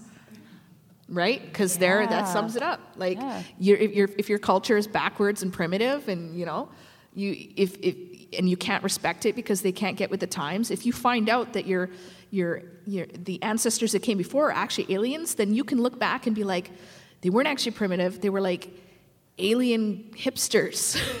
Wait, wait. Are you saying that we as Indigenous people can look back, or that white people can look back on our primitive cultures, but then be justified in honoring them because actually it was aliens? Yes. no, but that's what that, I think that's what bothered me about this this episode the most was you know he was so disrespectful and dismissive of, of oh, his own culture as being primitive, but when he found out that aliens had actually like brought that culture, then it was cool. Yeah, but he's know? also the stand-in for white people, right? Well, yeah. It's like, yeah, you got to you got to throw in. There's got to be a little something extra. yeah, it can't just be know? like yeah, it can't just be like nomadic hunter gatherers. Yeah. It's it's got to be something like super alien and Yeah, or, or just like generally supernatural. It's got to be it's got to be spirits. It's got to be aliens. It's got to be Deer Woman Yeah. who just shows up and stomps dudes to death all the time. It's got you know there's got to be something extra. We can't just be a group of people who know how to live on this land Yeah. and just did it really successfully for a really long time. There's got to be that little extra thing to make us interesting and worth keeping alive. Yeah, and it can't be magic, and it can't be Yeah. science because we we're We incompatible with science. Yeah. So it's got to be that third track, right? And that third track, there, yeah, I think a lot of people really do believe that that third track does come from aliens. Or I mean, that's more that's that's that's more digestible. You know, that idea that it comes from aliens, and that that trope comes up over and over and over again. Right? Uh, if, if we accept that indigenous culture, that, that third way of knowing that isn't quite science, that isn't magic, but it's really alien, you know, that's, yeah, that's great. Yeah. All right, All so right. Yeah, wanna, let's uh, wrap this baby up. let's rate it. Yeah, so uh, we decided to rate this episode out of asinine subplots um, because that you know that just like it just kept busting into my Yeah. my uh, viewing experience in a way that was very disruptive. Um, so the way that we do this is we rate it out of five asinine subplots. Five being it was incredible. You'd show your grandma. You'd show. No, we decided we would have a separate Kukum rating. Okay, yeah, yeah. So this is When- once we found something that was worth showing yes. your grandma, yeah. If we ever find something that's like Kukum special, we'll come up with their own Okay, rating. so for you- that. so you wouldn't show your grandma, but it's like pretty dang good, you know.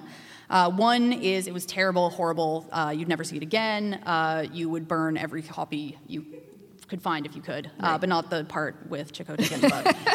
um, so yeah, what what uh, what's your rating, Chelsea? Oh man, I don't know. Like parts of this I liked because I felt that it was somewhat authentic to the disconnected experience, you know, and, and that that internalized colonialism and that internalized racism that a lot of us have to face at some point. So okay, so all right, so I'm gonna say I- I'm gonna go with a because I'm always lower than you, so I'm gonna go with a 2.5 because I appreciated them dealing with that. I just don't think that they dealt with it like in a in a way that actually like brings it out at all. You know, like it was just sort of like um, the the idea of the like the self-hating native who has to like be more dismissive and disrespectful of his own culture than white people. Um, so essentially, being the stand-in for the white people who you know are too politically correct to say those things, but actually believe them. I hate that. Like, I really don't like how we get used that way, and and that's something like like we literally get used that way still. If you want somebody to like push development in your community, you want somebody to like uh, you know be the go-to guy for like why we should allow destructive extractive resources. Um, you you find that guy who who is like who is you know who, who's drank the Kool Aid and like my people need to get with the times. Like we need to be more modern and etc. Like it's a really damaging thing. Yep. I think personally and just like culturally. But they, they sort I, I don't know, I saw it, I liked it. Um, what else? Mostly I just hated that. The whole alien thing. Like we can't, you know, we're, we're not cool unless like aliens made us. Yep. But the hawk. Yeah. I like the hawk. Yeah. I'm gonna I'm gonna I'm, I'm gonna start cultivating. I doubt I'm gonna be able to like actually get a hawk to do anything, but I'm gonna work on the spider treaty. Yeah, totally. If I can Totally. harness the power of spiders to like like punish my enemies, I mean Yeah. it's it's like minor punishment, but it's man spider bites are really itchy. It's Yeah. like I just get them right in the bum so they can't sit. You know, just Yeah. like Oh, yeah. and they won't even know it's me. And then every time they shift when they do sit, it Yeah, just gets it really just itchy again. it. Yeah, yeah, yeah. Oof. So that gave me some good ideas. Also, so, yeah, like no 2.5. aphids in your garden ever again. Yeah, don't have to worry about that. Yeah. You don't have to worry about houseflies. Yeah. like yeah, you should you should work on that. All right, that's my that's my project. So I'm gonna give this one. I'm actually gonna go lower than you. I'm gonna give it uh, two asinine subplots out Wow. of five. Um, for a lot of the reasons that you said, uh, I actually like as much as Chakotay was the like whiny teen, uh, which we've just we've already seen way too much Yeah, of that, both in real life and in science fiction. Yeah. Um, I, I also agree. Like I think you know the recognition that you know indigenous people were not all just like calm and happy and optimistic and like in touch with the land and or like angry about colonialism and too bitter and Yeah. are just going to destroy ourselves with our own negativity. There's kind of like this in between where you know we do have conflict about this and like we are kind of like questioning where we're at and like how to be you know How do you overcome disconnection? yeah. Yeah. Yeah, I really I really liked that and I generally like I generally kind of like Chakotay, but he he very much is that that white stand-in. Yeah. You know, and then I'll say all the things about my people that you're too polite to say. yeah. Yeah, I will I will be that skeptic so you don't have to be. Yeah. And I'll be that like rude ass teen so that you don't have to be. Like phew, yeah. that was bad. And then yeah, the aliens. You know, you like the rest of the show could have been great, but you you pull that business like bla- like saying that we're actually originated from aliens, Yeah. you know? Like that that is literally the other side of the coin from saying, "Oh, we're all native to somewhere." Yeah, yeah. Like I, ca- I just cannot stand that. Like you know, I wouldn't I wouldn't burn every single copy of this episode mm. if I found it, but I definitely No, I'm know, not. not I'm not going to watch this. it again. Not for like not not. This is not like an awesome portrayal of indigenous Yeah. people. And also, like when you look at Voyager, like Chakotay doesn't get a lot of screen time, really. Mm-hmm. You know, he's just kind of there, like taking orders from the captain, which, like, you know, like I'd, I'd like a dude to do that for me. But like he doesn't, you know, he doesn't get a lot of, you know, his own stuff. Like this is, Yeah. I think, the most character Developed, yeah. development you get for Chakotay for like seasons. Yeah. You know. And like that's what they do, you know. It's and that's the other thing is like we can't develop outside of our indigeneity. You know, Right. it's always got to be about the fact that we are indigenous and we have to come to terms with that and we have to, you know, this or that. And or you know, if it's not about us, it's about that white guy who needs to learn a lesson to be more true to through himself. through indigenous people. yeah. So I don't know. I you know we You didn't do it, Voyager. We're looking for the promised land, and you were not Yeah. it. Yeah, Star Trek. Star Trek is not the promised No. land for indigenous science fiction. No, it is not. No. All right. Well, Thank you very much for joining us here on Métis in Space. otipêyimsiw-iskwêwak kihci-kîsikohk. Uh, and we're gonna we're gonna do something that we never do. We're gonna do a Q and A. Yeah. So uh, let's let's do that now. yeah. All right. Q and A, A, A. All right. Thank you so much. That was awesome. I felt like I don't want to listen to it again because I've got so many obnoxious laughs in there. I'm like, oh god, that was me.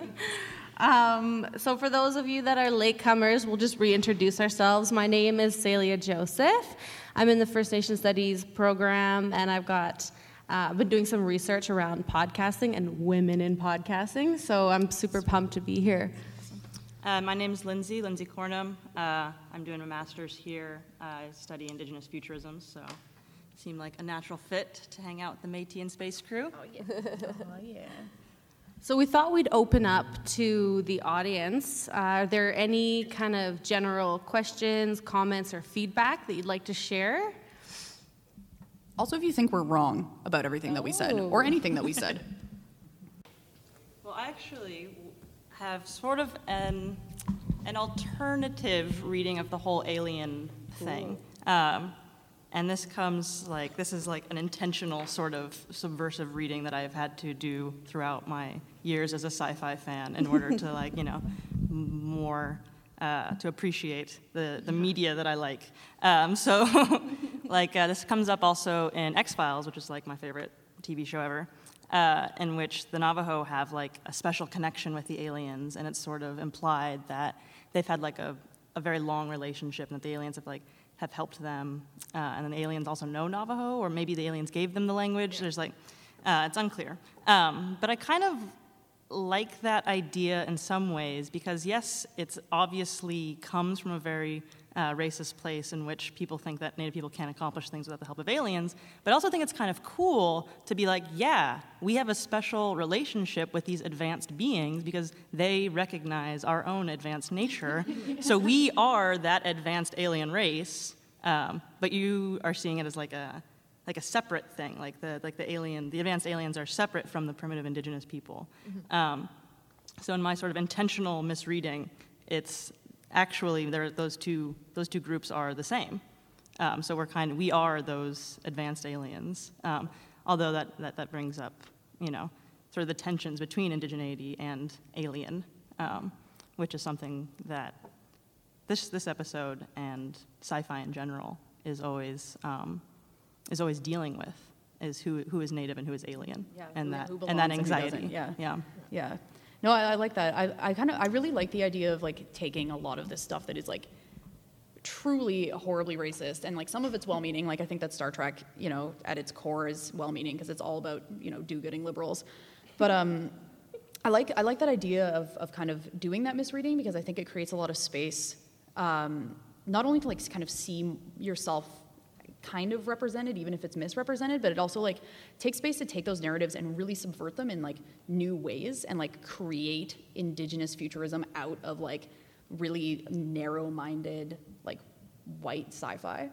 And so like yeah i think that's really sweet. But I think if, if we're going to do that, we also need to be presenting it because that's definitely not how it's written, right? Yeah. Like I really like that, and and there's there's other tropes too that we can like turn around, but um, but because this is written like for and by white men in the main, you know that, that they're they're not seeing it that way.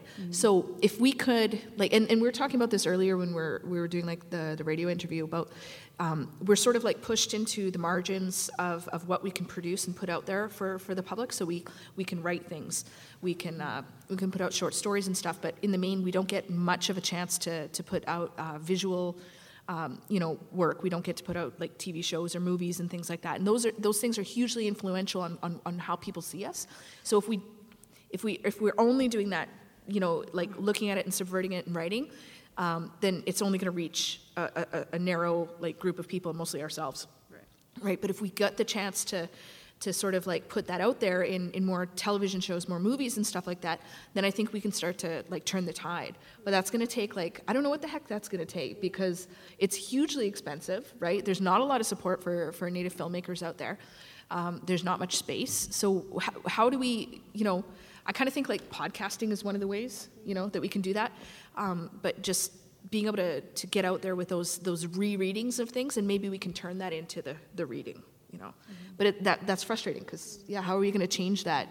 It's great that you know we're thinking about how it could be the other way, but how do we make Joss Whedon see that? You know, Josh, just listen to our podcast and don't talk ever. So I'd like some more. Oh, I'm so loud. I don't feel like I really feel like I Oh, do it because it's good. Yeah, yeah. Okay, cool. um, I just kind of want some background about how the two of you met and how this project kind of came to be. Why sci-fi? That's a lot of questions. yeah uh, so i guess the main thing is like we're both really big nerds Yeah. As we're finding, a lot of Native people are. like Yeah, that's that's, one cool thing. Yeah, that's like one of the best There's things about this podcast community, is like- yeah, Nietzsche nerds are Yeah. everywhere, Yeah. and like we get emails from people who are like, "No way! Like you need to watch this show and you need to watch this episode," and like then they'll send us this like massive analysis, and we're like, "Oh, that's genius! Yeah, like, come like, people really us." thought about it. Yeah. Yeah, and like people send us comic books, people send us, you know, like music. Like we've, you know, it's like one of the things with like sci. I don't know what it is specifically about sci-fi, but like the fandom culture in sci-fi is so huge and so devoted. And like now that we're like kind of, you know, turning the stone over for like Nietzsche nerds, it's like it's kind of the same thing. You know, Yeah, like people people everywhere. are ready. People are so ready to just like be in Nietzsche nerd fandom. But It's what's our origin story? Oh yeah, We did one. We, we've got a couple of them. yeah. Um, okay, so let's see. This one, I want a volcano in this one. Oh yeah. So uh, basically, like um, Chelsea was volcano spelunking uh, for a while and was kind of like looking for new uh, extreme sports. Um, and I was, you know, uh, kind of surfing on the. You know what? This, this, no, this is not going anywhere. Weren't you working for Mary Kay? You'd almost gotten that pink like Cadillac. Wait, did you turn this into I'm working for Mary Kay? Yes, I did. All right, I'm gonna go with it. Yeah, totally. So I was spelunking in the volcanoes. You were working for Mary Kay. We were both unhappy with our lives. yeah, we knew we knew we needed a switch, so Yeah. that's why Chelsea's now working for Mary Kay. Uh, She's spelunking the volcanoes. yeah, We actually just had a lot of time on our hands, and my kids were, were gone for the summer, and I was just like, Grumpy. Come hang out with me. like literally twice a day. Yeah. It's like, literally once. I don't know in what to the do with my morning, life. Once in the evening, every Yeah. day. So we we we hang out and start drinking wine, and, and we just like when we get together, we talk about all this stuff. Like this is actually a pretty normal conversation for us. Like we just walk around and we talk about like how reconciliation sucks. like it's just like all like bitching all the time, and uh, and we're like, haha, we're so funny. Yeah. We're we're the funniest. Yeah. Uh, wow, we laugh at our own jokes so yeah. much that sometimes we start wheezing and can't stop. totally. And it wouldn't be great if we could like, if, if we could draw, we could do like comics. Uh, we can't draw. Wouldn't it be great if we could like animate things and, and you know and like, but we can't. No, wouldn't it be great if we were models? Yeah. but we could be, but we chose not to. but we're like, but we could talk. So we're like, hey, we should do this podcasting thing. Yeah, because so Ryan McMahon had just released uh, on his Red Man Laughing uh, podcast. He had kind of released sort of a how-to, and it, we literally we had just kind of both recently listened to it, and so like, yeah, we could, Let's we do it. that a try, and it turned out to be ridiculously easy and we kind of had the same idea somehow Yeah. like we like right from the beginning we we were really on We're like, let's call it Métis in about what we space. Yeah, let's do this. Yeah, sci-fi. Woo. Yeah, let's make some like cheesy beep boop music. Yeah, like oh, let's have like an Ask a White Man section. Ah, ha, ha, like laughing Yeah. at our own joke. Yeah. and you know, and then we put it together, and it, it really did end up just being super super easy. Like you can download all sorts of voice filters, music effects, All stuff. Yeah, free. yeah, Like, completely free. Like we we went out and got like a kind of a decent microphone, and you know, we just do it on my Mac. Like. Yep.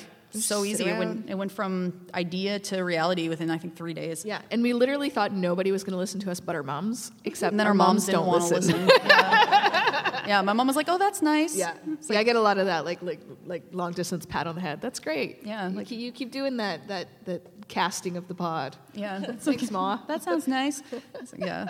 So yeah, our moms didn't listen to it, but we were like, you know, it, it served the purpose of when we couldn't be together, we could listen to ourselves and laugh at our own jokes again as we made them. Like, Yeah. Which we actually, I do that a lot. I, I listen. I, I like. I listen to us a lot. It's kind of embarrassing. Yeah, my roommates sometimes walk in on me listening to it. I know myself. I've, I've gotten over getting caught listening to us. I'm oh just like, whatever. They're, oh, you're listening to your podcast again. I'm like, I know. And I and I keep laughing at the same jokes over and over again. Like Dear Woman. Dear Woman. I, oh I almost like passed out. I'm like, oh my god, this is hilarious. With- uh, like when we bust out laughing so hard that we can't speak for like 15 seconds, and then you're also laughing so hard that Yeah. you still like you still can't speak. For the same amount of time. Yeah. Yeah, I don't know what that bad. is. It's bad. Anyway. no, it's great. Anyway, it's yeah. I was gonna say healthy, healthy self confidence, or narcissism, Or Yeah. narcissism. it's fine. It's fine. Yeah. And how has um, how has the the medium worked out for you? So you kind of seems like you kind of fell into podcasting because you're like, well, I couldn't do this or that, so I'll give this a try. And then how is that? How's it panned out, or how's have you guys been receptive to it? We don't have to brush our hair or get out of our pajamas. All right. Yeah, that's Yeah. that's really helpful. Yeah, some uh, people have suggested that we do like, uh, you know, uh, like this. I I wore pants, but like, um, like video, you know, like video logs or whatever. like, no way, man. yeah. And like it just so happened that you know we'd been doing the podcast for I think like um, six weeks or something, and we were having a great time. And uh, then we hear that you know Ryan McMahon is, is starting up this Indian and Cowboy Media Network, uh, and he's looking you know he's looking for podcast ideas, he's looking for other media ideas, and we thought it was a great idea. Um, and we kind of just like on a whim, we just emailed him and we were like, hey Ryan, like we, We don't know if, got this if thing we're what you're looking for, but yeah, like we, we don't know if this is the kind of thing that you'll want, but or it could be interesting to you, but you know, we're doing this and here's the link and blah blah blah. And he emailed us back and was like, That sounds awesome, like welcome aboard. And then he did all like the any oh, the difficult stuff for us. Yeah, like we, we he put us on the iTunes, We he got have to- us the we just- We had we stopped because I have no desire to like actually learn this technology. You know, other than this, like I don't I don't Yeah. I don't. There's no learning curve that I want to be a part of here. So he was just like, oh yeah, I'll do this, and he and he tell you know he geeks out and tells us like these things that he's doing, and I'm like, that's great, you know. Yeah. Whatever that yeah. is. Yeah, do you wanna do you wanna make us a blog, Ryan? He'll be like, Yeah. yeah, it's great. Uh, so- RSS. yeah. What? Yeah. Yeah, I don't. I don't even know what that is. I don't know. I never figured Still it out because we didn't have to. Yeah. High five for that. Yeah. so yeah, but a big part of podcasting, it's easy, and we managed to get in with a guy who loves doing the work that we are not interested in doing. Right. Yeah. It's, it's a, it's a beautiful what need. friendship. Yeah. It's- yeah. But outside of how podcasting has been like a convenient medium for you guys or like a accessible medium for you, like what does it offer to other people? Your podcast and then kind of podcasting as a medium. Yeah. Well, you can download it, right? Okay, so uh, a lot of a lot of communities still don't have very reliable internet, S- but you can you can download it over time, and then you listen to it offline, which is really great. Um, we we don't need like radio is expensive. A lot of communities still listen to radio, although everything's getting defunded right now. But getting a radio show is expensive. Um, you know, you have to go somewhere. You have to put on pants, uh, at least to get there. Um, all y'all working in radio, I know you're not wearing pants. Um, but yeah, and, and it's expensive and, and it's at a specific time. And I like me when it comes to radio shows, um, I, I, I quite often like I just miss it, right? So it, this is you can listen to it any time. Uh, you can listen to it in any community basically because most people have like some sort of like device now, even up in northern communities. So the accessibility of it is is a big deal. Yeah, it's also like surprisingly a dynamic form of media.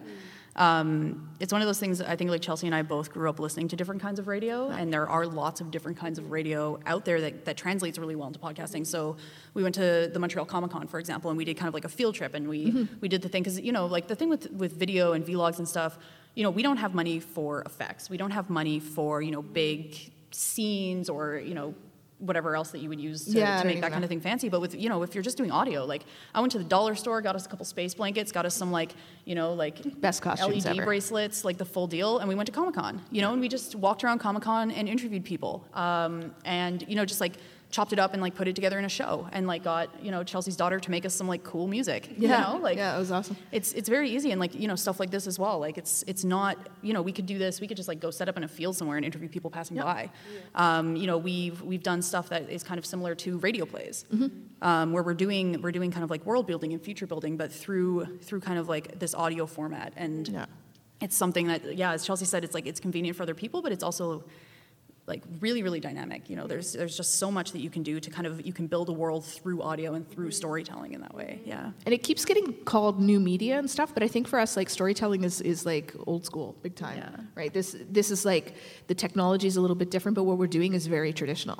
right. You know, we're just talking and telling stories and and you know and sharing that. That's it. You know. laughing at our own jokes most traditional Do you have any more questions? Um, yeah, is there any more questions from the group, from the audience that you'd like to know? Dexter? Let, us stick because we oh want to this get one's it on on. the- this one's on uh, so i guess like You better yog. Yeah. Thank you. No, I got somebody to do the audience for me. It's great. Uh, so basically, um, if you're okay with your question being recorded and maybe put on the podcast, you can talk into the mic. And if you're really not cool with it, no worries. We'll probably just repeat whatever it is that you said. Yeah. Um, I'm sort of interested in, uh, to get back to the show. Uh, I'm sort of interested in two things. One, the looking at that sort of subplot, which is like super heavy-handed and like throwaway. It's sort of interesting as sort of a a weird attempt at a commentary on sort of the failings of science and the medical establishment in terms of treating people and bringing in that extra piece of it, which is a connect like a quote unquote human connection the body that's sort of filtered through this hologram doctor who doesn't really know how to talk to real people, sort of juxtaposed with the treatment of science and versus more natural things in the rest of the episode. Um, and um, well, I'm that person at the FAQ who's not phrasing it in the form of a question. I'm interested in that. um, and the other thing that I was sort of interested in, I remember watching the episode, um, that moment where Chakotay, who very much through the filter of like a really whiny teenage boy who doesn't want to be there, does make that comment about, well, why don't we just leave them alone?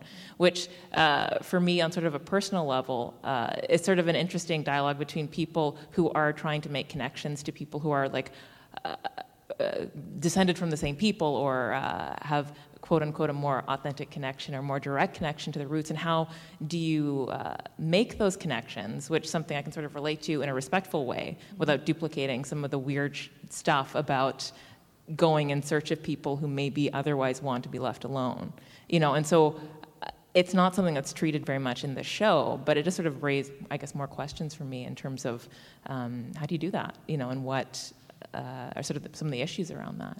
Yeah. Yeah, so you got like the the issue of reconnection, and then also yeah, so the whole subplot with the doctor.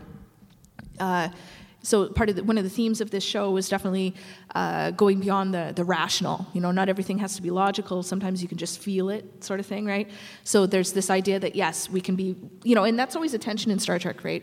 Is uh, is is is between the like the extreme of the Vulcan rash, rational and the human feeling, right? But this is also an indigenous thing too, where like since we don't science, we have to we have to come at things through through how we like our intuition. So the doctor's sort of like trying to discover intuition, and maybe through that, like it's it's sort of like a parallel to like Chakotay also, ex, you know, like becoming more familiar with his own indigeneity through his intuition. Um, Man, I just read that as like, if you're stubborn, it's gonna come back and bite you. like, quit being so dang stubborn. But that was that was good. That was good. yeah. I, I think you guess. can read it that way. And then, what do you want to say any, anything about like respectful reconnection? Yeah, so I think I think part of it is like Star Trek. You're right. Star Trek is really heavy-handed about this kind of thing, and it's literally I think like one of the things that I took from that is like if you want to reconnect, um, no matter what your connection is, don't just like stomp over into somebody's village with your Indiana Jones hat on. Yeah. You know, I think that it's it's one of those things where I think absolutely that's something that like needs to be talked about more, like uh, particularly like among Indigenous peoples everywhere. Like what Yeah. what how do we how do we approach if you're disconnected? How do we approach you know reconnecting in respectful and humble ways you know? And so you kind of see that you kind of see like the switching of tactics you kind of see like you know trying to be just like really accepting and ready for kind of whatever comes even if it's a group of people you don't know just like stripping you right down like you know? And i think that it's one of those things especially in terms of the way that star trek operates with its kind of entitlement to cultures and its entitlement to just either observe or interact with or bring everything into the federation um, you know, this this kind of idea of why don't we just leave well enough alone is is something that's like kind of for Star Trek in particular revolutionary. But I think also it's kind of revolutionary for you know like our society in which everything is knowable and you're entitled to all knowledge all of the time Yeah, whenever it- you want it. Yeah, whenever you want it, it needs to be there, accessible to mm-hmm. you. Yeah. Yeah, but you're right. There, there are those nuances there where, you know, not everything is knowable to everybody all the time, but some people do have more claim to certain types of knowledge and certain types of connection than other people do. And we need to be able to approach that uh, in ways that are like, you know, generous, but not generous to a fault, you Yeah. know? And it's it's interesting. The whole issue of reconnection too is really fraught. Um, there's the onus is always is, is definitely always put on people who are disconnected to to go through a process, and and for most part that's valid, right? Like nobody's just going to come and hand it to you. But when we're looking at just the overwhelming urbanization and disconnection that's happening with Indigenous peoples, I think that within our communities, those of us who, who still are connected to our communities, there there is sort of like um, you know there's a need to figure out a process for this, right? And I don't think we're there yet because like in, in community there's just there's so many issues, right? You're just like trying to deal with basic survival and there's so much happening at once. You're constantly reacting to like funding cuts and violence and this and that, right? Like so building a future is almost impossible because you can barely keep up with the present and and and, and I think that's deliberate. So our ability to like formulate a plan for reconnection with our like uh, you know our urban diaspora it, it isn't there and and I know like there's there's definitely like um, a feeling that you know uh, if you if you are urban you're disconnected you kind of it's you're better off and like what the hell are you coming out here for trying to figure out stuff? Um, but we i think we very like quickly need to get that together and figure out like actually determine a process because it's happening sort of uh, in ways that are putting people at risk. You know you've got people um, who are presenting themselves as as elders or healers and stuff like that and who are like actually taking advantage of people in in urban centers or even in even like back home right? So it's putting people at risk because they don't know how to reconnect in a legitimate way and the communities themselves don't always have a method for that to happen so I mean, this is a, it's a big issue, and how it's how it's going to be resolved, I don't know, but it's something that we really have to figure out soon. Um, first, just want to say thank you so much. Um, I think like the the conversations and uh, are so important, and I think kind of interjecting this kind of perspective within kind of sci-fi and and stuff like that is so important, and it's kind of been missing for a long time. So I want to say thank you first for for taking that task and and doing such a wonderful job because I think it's so amazing. Um, I guess kind of building on on what we were just talking about here, I, I've been thinking a little bit about um, kind of authenticity, I guess, in terms of how um, Indigenous people are viewed by outsiders in terms of authenticity. I think it comes up um, you know, kind of the urban versus reserve versus rural versus all these kind of things. And I think in in the in the episode, um, you kind of see like the, the kind of um, indigenous group like in the past, kind of in the bush. Uh, and then you see like the dad who's like kind of like in the middle, like he went, but he's still like really connected, kind of. And then the son who's like not connected at all. So I mean, I guess for me, it's like, I mean, these all, all three of them, I- I mean, are indigenous people, but are, but their authenticity uh, from the outside is viewed very differently.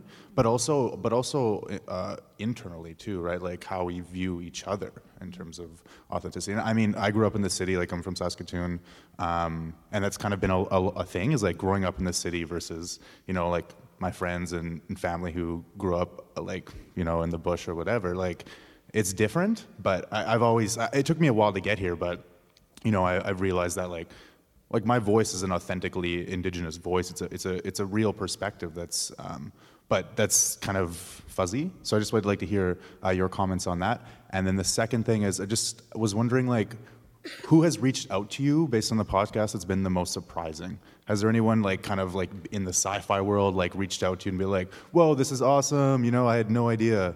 Um, or even just kind of like Indian famous people who are like, "Oh my God, I'm such a nerd." Uh, well, I guess to, to answer your second question, um, Eve Tuck complimented Métis in Space one time. That was cool. She's cool. Uh, but No, no. Let, let's go back to that. Eve Tuck. Yeah. Okay. Yeah. No, I was, I was trying to be like I was trying to humble brag. I know, I know, Yeah. no, because we we've been we, we started this thing like we had to get rid of the Ask a Mooneyao se- segment um, because it was we were just kind of getting uncomfortable with it.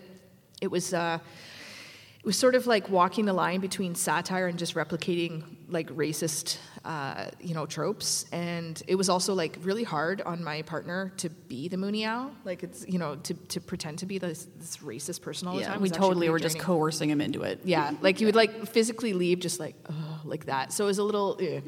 Um, so in the second season, we've been trying to world build more, and we are kind of like not really sure if anybody was digging that um, or seeing what we're doing. But like Eve Tuck did, so like whatever.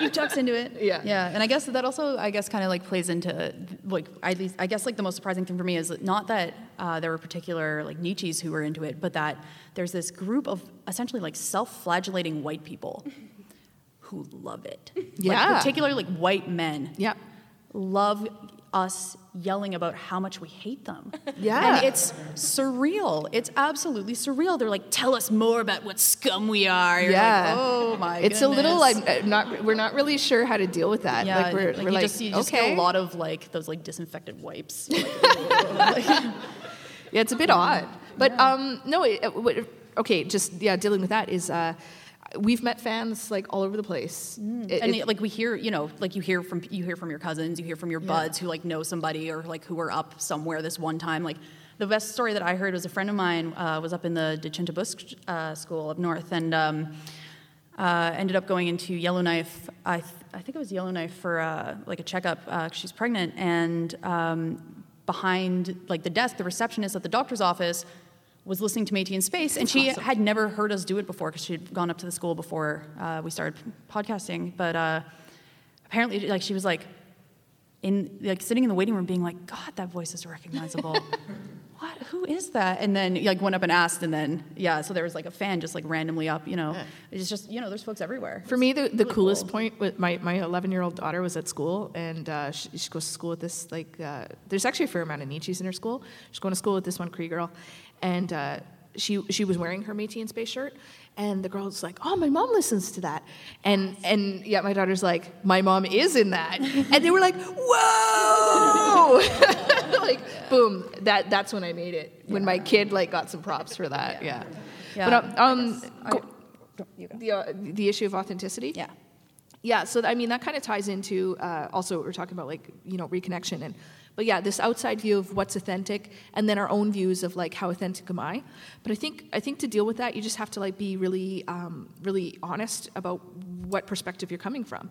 If you're if you're urban uh, don't don't talk like you're from the res right? And and this is something that I'm seeing a lot on uh, social media is this sort of like uh, role playing that that goes on uh, a, a lot of times with people who are reconnecting is they kind of like want to be more Neechie than the Neechies. Like, so all, you, you see people going from like, okay, I'm trying to, I'm trying to, you know, reconnect to like, you know, making jokes like they were born on the res, you know, but these jokes are based on like like smoke signals and cheesy stuff, you know, like so just don't do that. Just be honest about where your perspective is because like that's that's that's the most authentic thing you can do. You can just be like, this is where I come from. I can't speak for experiences outside of that, right? And and that's authentic. The the urban experience is authentic. The you know it, this idea that if you grow up in your community that automatic, automatically means that you know how to hunt and stuff like that that's not true man there's lots of people who live out in their community who have like no skills who sit around and watch tv all day like that's And- authentic too Yeah, and vice versa is true as well, right? yeah, a I lot of a lot of city Neechies like go out and hunt all the time Yeah. And I guess like something I wanted to add to that is like the, the urban versus rural divide is like so colonial, right? Yeah. Because it, it just it feeds in firstly to this idea that we ever ceded any land. Can we just can we just place a big BS on that one? Yeah. Like cede release and surrender. Give me a break. um, so like the urban versus rural divide, you know, that's that's colonization. You know, like it's all indigenous land, right? the cities are on the land Yeah, and I think I think that that's something that like you know it, it does show to a certain extent. You know, when we talk about authenticity, what we consider authentic, if if it matches up with what the Mooniowak consider authentic, we're doing it wrong. We are doing it so Yeah, yeah, wrong, yeah. and I think that like in a lot of ways we we really are doing it wrong. We, we are making those, you know, we are, we are doing things like just making jokes based on smoke signals and, Yeah. you know, I'm more Indian than you because I do this thing that white people consider to be indigenous. You Yeah, know, yeah. like, yeah, we, need, we really do. We need to move past that. And we need to, I think, as well, coming from somebody who is also quite disconnected, like, I think a big part of it is just like recognizing that it's a process and not a product. You don't ever gain authenticity, you know, and you just got to like go and just be like, you know, just be like humble and like approach it with humility and like get ready to like get your ass kicked sometimes, you know, because like you you do make mistakes and you do overstep and like if you've got good people around you, they'll let you know. But like I don't I don't know anybody who doesn't question that for themselves. You you meet the most like you, you know you look at this one person you're like wow that's the most Indian Indian I ever met, and they're gonna they're gonna have all sorts of issues with not being completely fluent in their language. They're gonna have all sorts of identity issues based on this and that and the other thing. You can't look at someone and assume that they they believe that they're you know the most authentic. I think we're all struggling with that because it's something that we're taught from day one. Is you're you know you're a descendant of these people, but because indigeneity, like authentic indigeneity, stopped at, at you know at some point, you're not really them, and we're all filled with that, and we all internalize it. Yeah. You know. And then that also plays into like, you know, what you say about, uh, you know, this idea of like the seventh and eighth generations. You know, it's on us. You know, we, we have to be indigenous because we've kind of internalized this idea that we are going to vanish. If Yeah. we're- Like if we're not so careful, if we're not all learning our languages at all times, if we're not all getting out on the land and learning every single skill that we can, if we're not rejecting everything that is European, we vanish. We're just gone. Yeah, You know, there's a lot of pressure. Like I don't know, I, I, I have talked about this a lot, but like, there's I know growing up there was this, you know, you guys are the seventh generation, and there's so much pressure. You guys got to learn the language, you got to bring back all these things, and you're like, holy crap! Like you're a kid, you're being told that you got to save your people.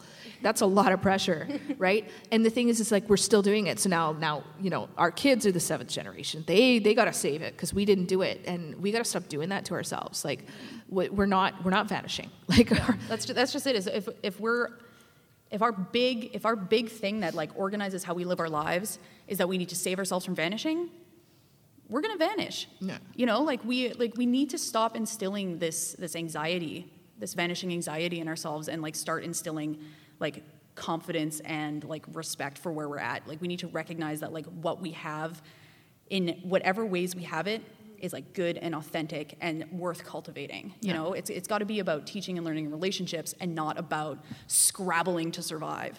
You know. But then also that is like that is sometimes it's not scrabbling. It can be empowering if you're doing it because you want to for mm-hmm. yourself and for your nation to speak the tongue of where you come from, as opposed to this urgency that we're so fragile and we're about to we're about to disappear, the vanishing Indian. Because like my my nation has like 12, 15 speakers left. So in some ways there is. Yeah. Well, it's not it's not so much an, an urgency of this is this is it now, but there's a, there needs to be a desire, a yearning to learn mm-hmm. this because it's it's the language of where we come from, right? So there can be an urgency because it's, it's because it's what we love, as opposed to the fact that this is something that's being enforced on us and that we're about to disappear. Yeah, totally, totally. And like I agree, like they're definitely, you know, I think that we can recognize that there, you know, in a lot of ways there is crisis. Mm. There is crisis, and crisis exists in certain places and exists around certain issues. But we need to stop, I guess, like approaching it like this is the be all and the end all, and mm-hmm. if you don't do this, you have failed and you're not mm-hmm. Indian enough. Mm-hmm. You know, like it, it does. It needs to be about empowerment and about resistance and in ways that are like, you know, fulsome and healthy and like involve a lot of people. It's not it's not Yeah. you are the one savior of your nation, you know? Yeah, because what that also does is it feeds into this kind of uh, this kind of narrative that tradition has stopped, Yeah. right? But if you are always trying to revive something, then I remember when Leanne Simpson came and did a talk in our feminisms class. She talked about how what colonialism did was it it froze tradition, and so by always trying to grasp onto something else, what we've done is we've stopped noticing how we're how things have evolved and what has become new about who we are as people, and the new kind of identities and whatever we now look at as authenticity. Yeah, totally. Actually, uh, leads me to a question I'm sort of curious to hear your answer to about the idea of Métis in space. So, what is an authentic, you know, quote unquote, uh, Métis identity in outer space? Oh God, you went for the identity question. Ooh. Or it could be, you know, it could also be uh, a disavowal of authenticity. I mean, maybe that's what, what going to outer space could also be a move to. I'm not saying that it has to be and au- that, you know, that you have to like argue for an authentic Métis identity in space. But I'm wondering, uh, in, and especially in the second season with your sort of world bu- building, um, which I think is really interesting, uh, what it means to you to bring that Métis identity into outer space. Yeah. I guess, well, I guess like, at least for me, and I don't know if you've got this worked out, is like, I think it's something that we're both, but like myself especially, um, I don't necessarily have like an entire answer for that, you know? Like, it, it really just started out as like, wouldn't it be cool if we could just be like our crotchety hermit selves, but like on a spaceship? So like nobody could talk to us, and we just like we'd have like a softball field, and we'd have some TV, and we could like watch what was going on, you know, down below. But like, you know, we could just like hang out and be grumpy with each other, you know, in space, because cool. But I think yeah, but it's also you know it's also kind of like it's it's also a challenge. You know, I think like the idea of Métis in space, at least for me, was also a big challenge. You know, a challenge to you know well what is indigeneity you know and like how how can we think of indigeneity not just kind of like as something that exists in the future right which is what indigenous futurism is all about. Like we can envision a future for ourselves but we can envision a future for ourselves that's not regressive you know that like how do we build this world that that brings in tradition and tradition not in like this static way but in like dynamic and evolving and et cetera et cetera. But also lets us do all the cool like lasers spaceships alien contact like badassery you know that like you know you see in so much of sci-fi right? Because like we can have all of this stuff. And it, like at least for me it was like we're gonna have it all. Like yeah. Well, and, and we started when, when we actually started, you know, thinking, doing the world building. Um, one of the things that we, you know, we're like, okay, so post-apocalyptic stuff is like is the thing right now. And, and molly was like let's not do that. Let's not have to have the world basically be destroyed for us to start over. Let's let's envision a way that we could start over using indigenous principles um, you know and, and, and, and what would that look like right? So we look back at like you know um, like our we come from a lot of like uh, like kind of like our, our the Métis from where we're from speak a lot of Cree. We've we've uh, like I I know my community. There's not a lot of Michif speakers, so we I, I was looking at Cree principles. Um, so we, we you know we talked about things like uh, this this idea of like the Kitsitapwe, when just like the great truth telling. What would that be like? we wanted to talk about that instead of reconciliation. So instead of like this idea of reconciliation where like, I don't know, we, we just like admit historic wrongs but keep doing the same old crap over and over again. What if we actually went into some serious truth telling and talked about colonialism for real, broke it down and actually started changing it? That would be like that would be truth telling in the Cree way and you know in the Métis way. And uh, you know, and we looked at like, okay, so how would we build relationships past that? If we're if we're if we're like we've okay we've, we've told the truth, we've we've really analyzed it. What's next? Well, let's go back to the principle principle of like miyo-wîcêhtowin, which is like living together well, right? Like what's what's that look like in the future? Okay, so what kind of relationships do we build with each other in the future that are based on Cree kinship, on, or based on the way that like we have relationships with, um, you know, non-human beings as well. So put that into the future as well. And we just took these things as like as givens. Like one of the nice things about science fiction is you can kind of, sort of skip ahead and not not say like every little step of how you got there. So we did that. We're like, all right, we're here. We we accomplished these things. And, and that's, that's us building on like foundational indigenous perspectives definitely from a Métis pers- perspective because it's like, I mean, I'm, we're using Cree, but I'm coming at it from from a Métis perspective, like how we use Cree, and so, you know, what does that look like in the future? And and this gives me hope because it's it's it's definitely outside of that Western colonial mentality. Uh, it's going straight to the roots of like of, of our communities and and acknowledging the fact that we have foundational principles that are not linked to a specific time they're not linked to a specific type of technology that we can bring that into the future. Mm-hmm. So for me, it's like that's what that's what I want us to do. You know, like let's let's stop talking about uh, how are we going to reform the Indian Act and, and, stuff. Let's like let's like bring back the Nehiyaw Pwat. Let's bring back the Iron Confederacy. Let's bring back like uh, you know relationships that we had before, and let's and let's update them. Mm-hmm. You know, I don't even want to go for this track. Let's go for that track. Yeah. So I think like one of the things too that we, we really wanted to do is we wanted to, to move away from not only the way that so much of speculative fiction uh, relies on violence and like really, really extreme violence to get its point across. But we also like to a certain extent it's also about us like poking fun at a lot of these conventions in science fiction. Like one of the things that we do is we just skip over this idea of human rights. We're always like, human rights? What the heck is human rights? Why would we need human rights? Yeah. Like, we have responsibilities to the land and we have these relationships and we fill our obligations. And to do that, we need to, you know, we need to have certain freedoms to do stuff. But like individual human right, you know, and that like that just like busts progressive science fiction wide open. Yeah. You know, like that takes Star Trek and just puts it in a carburetor, right? Like Star Trek is all about what are what are individual human rights like we take that entire western philosophical canon like post-enlightenment liberal human and just reject it just, yeah, yeah we, don't we have to we don't have to debunk it we just we just reject it straight out like let's not mm-hmm. even deal with that yeah and and it just it kind of it does it sidesteps it sidesteps what we see in science fiction and it allows us to to kind of do that in ways that make sense and like you know as, as we're building worlds like you know we might find some stuff that like really doesn't make sense. You know, just big giant plot holes the size of, you know, that Twilight episode that we saw. Yeah. Or the uh, what's it called Twilight Zone episode. Yeah. Twilight you know, Zone, just like yeah. big ones. But you know, with when it comes to science fiction, you can make that kind of mistake, and then you can just make something up to fix it, right? And that's like that's what we always, you know, it's and all we about. want to picture the world we want to see. That's Yeah. that's the big thing. I mean, that's what that's what like settlers are doing with their science fiction, and our science fiction is the world we want to see, and it's based on indigenous principles. It's not based on reconciling indigenous principles with non-indigenous principles. Mhm. Yeah. And also, you know, part of the world that we want to see is us just being grumpy as heck up in our spaceship, In like spaceship. watching it all go down, you know? And refusing the Nobel Peace Prize because Stephen Harper got it. Yeah, for his- that was awesome. Yeah, yeah. we don't want the Nobel Peace Prize. In case you wanted to nominate us, uh, just FYI. But you know, and it's it's the great thing about it too is uh, we just we can we can still do problem solving. You know, like we can. One of the great things that science fiction does is it asks the really big questions like. Does humanity deserve to survive and under what conditions, for example? Or why do we exist and how did we get here? Or um, what what is truth you know those are those are big questions that science fiction asks and there are a lot of problems that come along with how they ask it so you know big civilization destroying questions big you know um, you know culture clash questions and this and that and so we can explore that without relying on these things that you see over and over and over again. Because the more that you watch science fiction i think and the more that you watch it critically you realize how much of everything is just a rehash of the same old business and the white guy comes out on top.